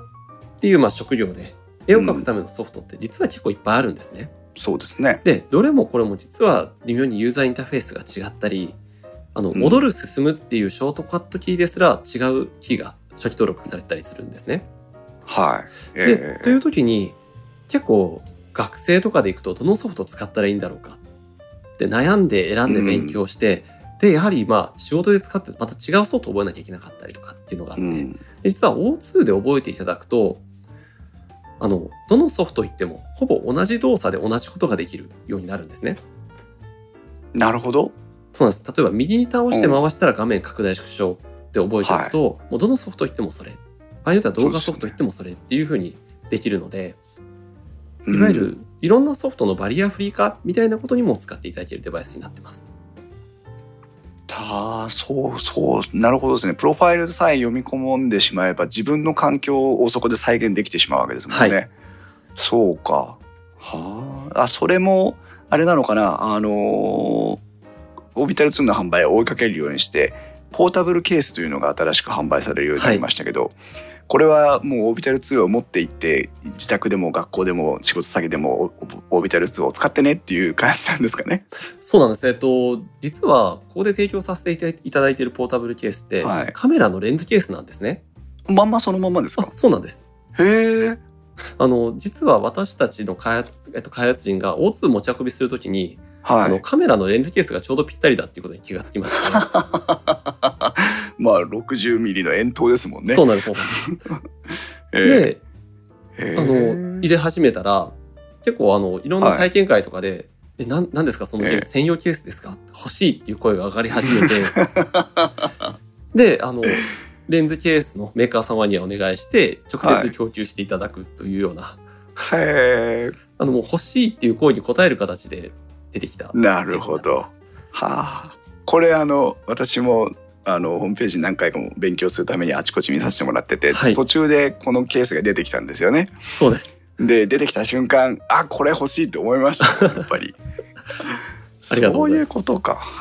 ということはやっぱり皆さんそのユーザーも、えーまあねキーボード持ち歩くわけにいかないですけど、うんオービタル2なら持ち歩けるし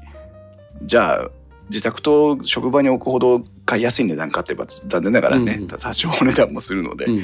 じゃあ持ち歩こうっていうところに至ったのかもしれませんね。そうですね。うーん面白い。うん実際まあちょっと今値段の話も出てきたので、はいえー追いかけますと,、えー、とオービタル2は今公式のウェブサイトオフィシャルのウェブサイトでは、えー、と3万5千違う3万4560円税込みっていう形で販売をされていて、そして、えー今のケースただのレンズケースですけどもただのレンズケースは、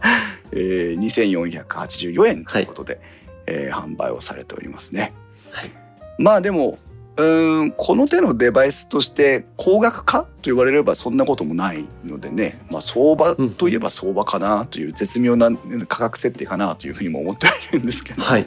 えっと、せっかくなので、じゃあちょっと、はいなぜその価格かっていうのをちょっとご説明させていただけますか、はいどうぞお願いします。えっとですね、えっと、実は、えっと、私たちとしてもちょっとでもまあ安くお求めやすい価格で出したいっていう気持ちはすごくあるんですけど、ええ実はクリエイターのデータを取っていった時に、うん、ものすごい耐久性が必要であるっていうことが分かったんですね。うーん耐久性、はい。えっと、例えばはい。私たちが取ったデータでいくと、ええ。イラストレーターが、イラストレーター絵描きですよ。うん。絵描きがうん、1時間にどのくらいのショートカットキー入力を行うかというと、ほうなんと平均で1000回超えてたんです。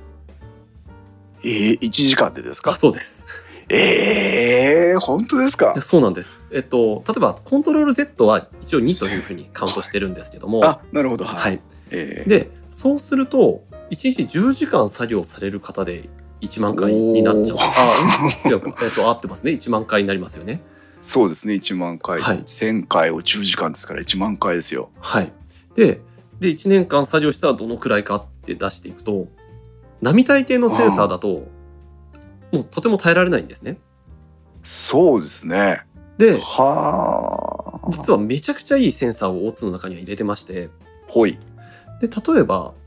うん。O2 に入ってる押しボタンはパナソニック製の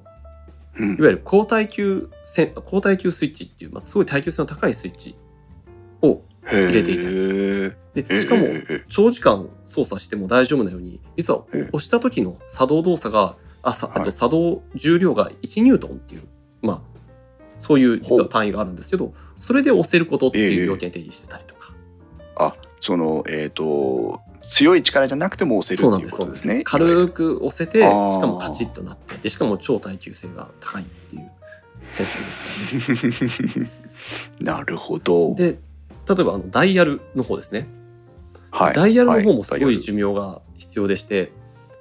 国内の、ええっと、ダイヤルを使用し、国内のダイヤルセンサーを使用してるんですけど、実はまあ、はいこういう一般で販売される製品にはまず入らないであろう、あの産業用センサーですうねんを選定して入れてるんです。妥協なしですね。そうなんです。で割と高級路線の えめちゃくちゃいいものを入れてるんですね。えなるほど。それは納得いける金額ですね。そうなんですよ。で、さらに、えっと、まはああ、ハプティクス、モーターを積み積み込んでいたりとか。へえああのブルブルっていうやつはそれなんですね。はい。はあクリック感をというかあのフィードバックがそのえっ、とクリック実際に物理的スイッチを押して離すという操作以外に、えー、といわゆるそのオービタル2からのうんバイブレーションによるフィードバックがあるんですよね。そうですね。うんありがとうございます。あのこれは使わ使ってみないと分かんないですからね。で、っていうところで、実はまあ、この手のデバイスでいくと、うん。なかなか高い、あの、原価、原価率のうん。製品になっていまして、うん。実は、今販売してる金額でも、うん。かなり厳しいと言いますか、多分普通のデバイスよりも、まあ、利益率少ないぐらいのそうでしょうね。今のお話を聞くとそうだろうなっていうのはよくわかります。だって、あのゲーミングマウスとかですらですよ、はい。ボタンがね12345個ぐらいしかついてないだろうってやつですら2万3万普通にするわけですから。は あなるほど、まあ、そこまでこだわってイラストレーターなり、まあ、そのいわゆるさまざまなクリエイターさんたちが日常業務として使っても耐えられるだけの耐久性を実現してなおかつリーズナブルな価格設定をしたらそうだったということですね。そうなんです。で、おそらく現在存在しているセンサはい、ーの中で最も、まあ、現実的にまあ入れられるものではあるんですけども、では最も、うん、まあ、選び抜いて、まあ、いいものが入っているはずです。はあ。すごい大丈夫ですか？そんなそんな利幅を削って大丈夫ですか、やはり、まあ、あの自分自身があのユーザーでもあるので、うん、ちょっとでもそこを良くしたいっていう、まあ、会社としてちょっとどうなのかっていうのは、別の話になってしまうかもしれないんですけども。はい。そこはまたデジハリに行って勉強してください。はいというまあそのオービタル2ですけども今はオフィシャルサイトでの販売はのみがえしてるのが終わりまして、えー、と徐々に徐々に実際の店舗とかに向けての販売チャンネルが広がってきておりますが、はい。えー、と一番最初に入ったのがつくもでしたっけ？実際にお店で店頭で手に取って、まあ、買ってもらえる状況ができたのは、えっと、はい。一応つくもさんが一番初めという形になると思います。今月からですね、うーん。それはえっ、と今後徐々に全国店舗に展開してそのつくもさんの中でも展開していくっていう形になるんですか、はい、えっとつくもさんでいくともうすでに全国で、えっと、展開されてます。ね。はい。おおじゃあお近くにつくもがあればあーそこに行けば触れるという形になるわけですね。そうなります。はい、えっと実はまあつくもで展開する前に一度あの蔦屋家電さんあの結構おしゃれなまあ家電扱ってることで有名な蔦屋家電さんの方でもはい。1ヶ月だけ特別にあの扱っていただくっていうようなことも実はやっていまして、へでそれをまあなるほど。やった後、まあつくもさんでやあの展開しているというような流れになっています。つくもさんそれからオフィシャルサイト以外にも、えー、Amazon でも販売も始められてる形になりますがはい、えっ、とまあえー決済とかその使い慣れてる Amazon で買いたいっていうことであれば Amazon の方で買っても同じものが届くってことですよね。はい、んそうなりますなるほど。はい。まああの実店舗と同じように、えー、オービタル2をお客さんの目に触れるっていうところを考えていくと Amazon っていうのも一つこう無視できないマーケットではありますからね。そうですね。あの私自身も結構デバイス買うとき Amazon よく利用しているので、やはりまあ、え Amazon でまあなるほど買う方多いので、そこに対して出していきたいっていうはい気持ちがありまして。そうですよね。はい、ということは、えー、と実際、えーつくもさんで現物も見ていただけますしあと,、えー、と自社体験会とかそれからさっき言ったコミュニティの、おでの触れる場っていうのも今後も継続してそういうイベントは行っていくっていう形なんですかね。そうですね。あの私たちあのうん会社神田、神えっと秋葉原の隣駅の神田駅から徒歩はい2分、ええ3分ぐらいのところにあるんですけども、はい月3回、2回3回ぐらいのあの感じであの体験会の方をやらせていただいておりまして、結構そちらに来て実機触ってであやはりまあこういう使い方できるのかっていうふうに安心して、あのまあ購入うん。されるような方っていうのも多いので、ぜひあの、うん。お近くにお住まいの方はそうですね。はいその体験会には、じゃあそのブレインマジックの社員さんの方もいて、実際こう話をしながら現物を触れるっていうことですよね。で逆に買ったけどわからないみたいな場合もその体体験会の方に来ていただいて直接あの社員に質問をぶつけていただくっていうことも可能になってます。そうですね。こう、あまりまだ流通してないノウハウとかも当然フィードバックがいっぱいあると思うんで、そういうのも聞けるかもしれませんね。なるほど。今後じゃあ、えっ、と、一番最後のお話になってきますが、はい、えーっとまあクリエイターさんは今一番最初この、えー、かなりさんもはじめ、えークリエイターさんに向けにというふうに、えー作られてきたものだとは思いますけども、はい、えーどういう人たちに実際、えー興味を持ってほしいというふうに思いですお思いですか？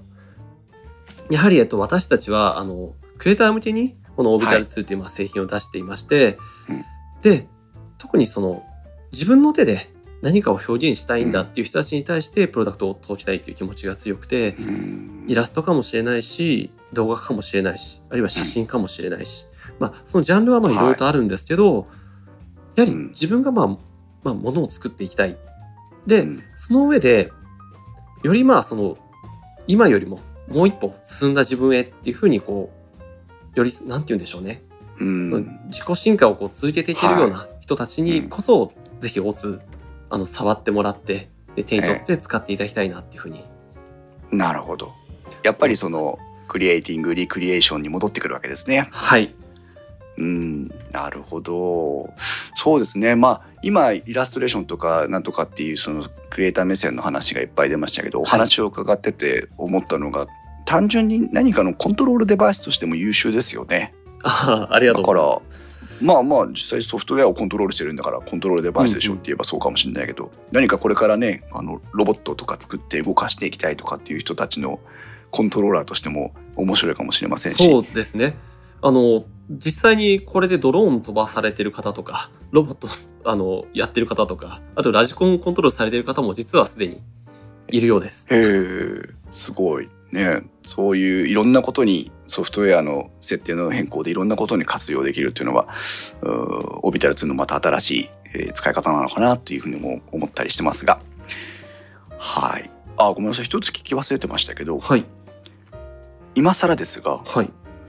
オービタル2ってなんでオービタル2なんですか？あ、なるほどですね。あの、はい実は、えっと、私たちこういろんな施策をやっていく中で、いろんな、はいまあいろんな方向性のものを作ってるんですけど、えいわゆるこのダイヤル型ーはいですね。ダイヤル型のダイダイヤルとジョイスティックをまあ組み合わせて何かをしようっていう、いわゆる開発シリーズに、オービタルシリーズっていうはい開発な、開発コードをつけてたんですね。なるほど。はい。で、実は正確に言うと、オービタルシリーズの7番機が今の製品版に当たるんですけども、へえただ、その、オービタル2って、あの、略すと O2 になるんですね。はい。でえ O2 って、あの、元元素でいくと、あの、酸素になるんですけども、ーはい。え本当にクレーターにとって、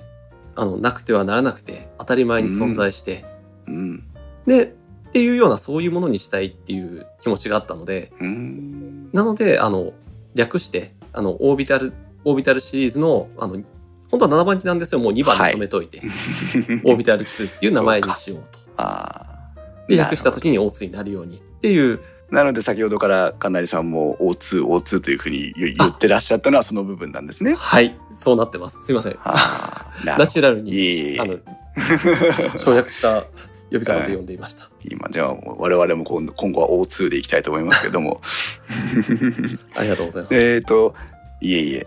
いろいろ今日あたっぷりと今私の録音機材のカウンターは2時間を突破しましたがこちらでもそうですね。たっぷりと会話をあお話を伺わせていただきまして本当に今日実はあの日曜日の夕方に時間を取っていただいたんですが、えー本当お忙しいところお時間いただいてありがとうございます。いえ、とんでもございません。こちらこえそ、こんな、あの、貴重な機会いただきまして、ありがとうございます。とんでもないです。何かこうリスナーさんに対して最後なんかメッセージとかもしあれば、うんどうぞ何か大丈夫ですかね？そうですね。あの、これからも、あの、オービタル2っていうまあ製品、どんどんどんどん、あの、進化していきますので、ぜひ、はい。ままだ手に取ったことないよっていう方はぜひ一度触っていただけると嬉しいです。そうですね。あ私の、えーと、インスタチャンネル YouTube 動画の方でもオービタル2はレビューでご紹介してますがその他の、えー、人たちの動画も今どんどんどんどんとこう、えー、YouTube を検索していただくと出てきてるような状態になってますので体験会とか店頭に行ってみてもらうのもあれですし動画を見ていただいてもいいと思いますので何かこう面白そうなデバイスがあるぞということで、えー、気にしていただけるといいなというふうに私も思います。はい。まあ今突然何も事前の調整もなく、お尋ねするのであれなんですが何かこう聞いてケアウォーカーを聞いていただいてるリスナーさんになんかプレゼントとかってご用意いただいたりできないんですか、ね、あなるほど。大丈夫ですよ。ぜひ何かとご用意させていただきますので。ありがとうございます。じゃあ、えーと、詳細については、えー、番組配信の際にテキストで、はい、ツイッターなりで、えー、載せたいと思いますので、えー、そうですねオービタル2の関連、まあ、グッズか何かになるとは思うんですけども、えー、リスナーさんに、はい。え神成さんからプレゼントしていただけるということでありがとうございます。えー、今日は株式会社プレインマジック代表取締役神成大樹さんにお越しいただきましてたっぷりとオービタル2についてのお話を伺ってまいりました、えー、本当に今日は長い間ありがとうございました。ありがとうございました電気屋ウォーカーに関する感想はディスコードまたはツイッターでハッシュタグ電気屋ウォーカーをつけてお願いしますそしてオービタル2について何かと思えばツイッターでハッシュタグオービタル2でいいんですよねはいそうです。ハッシュタグオービタル2で、えー、検索していただいたり、ツイートしていただいたりすると、えー、オービタル2を、えー、注目している人たちとも、えー、交流ができるかと思いますので、そちらの方も、えー、よろしくお願いします。それではまた次回の配信まで。さようなら。かなりさんどうもありがとうございました。ありがとうございました。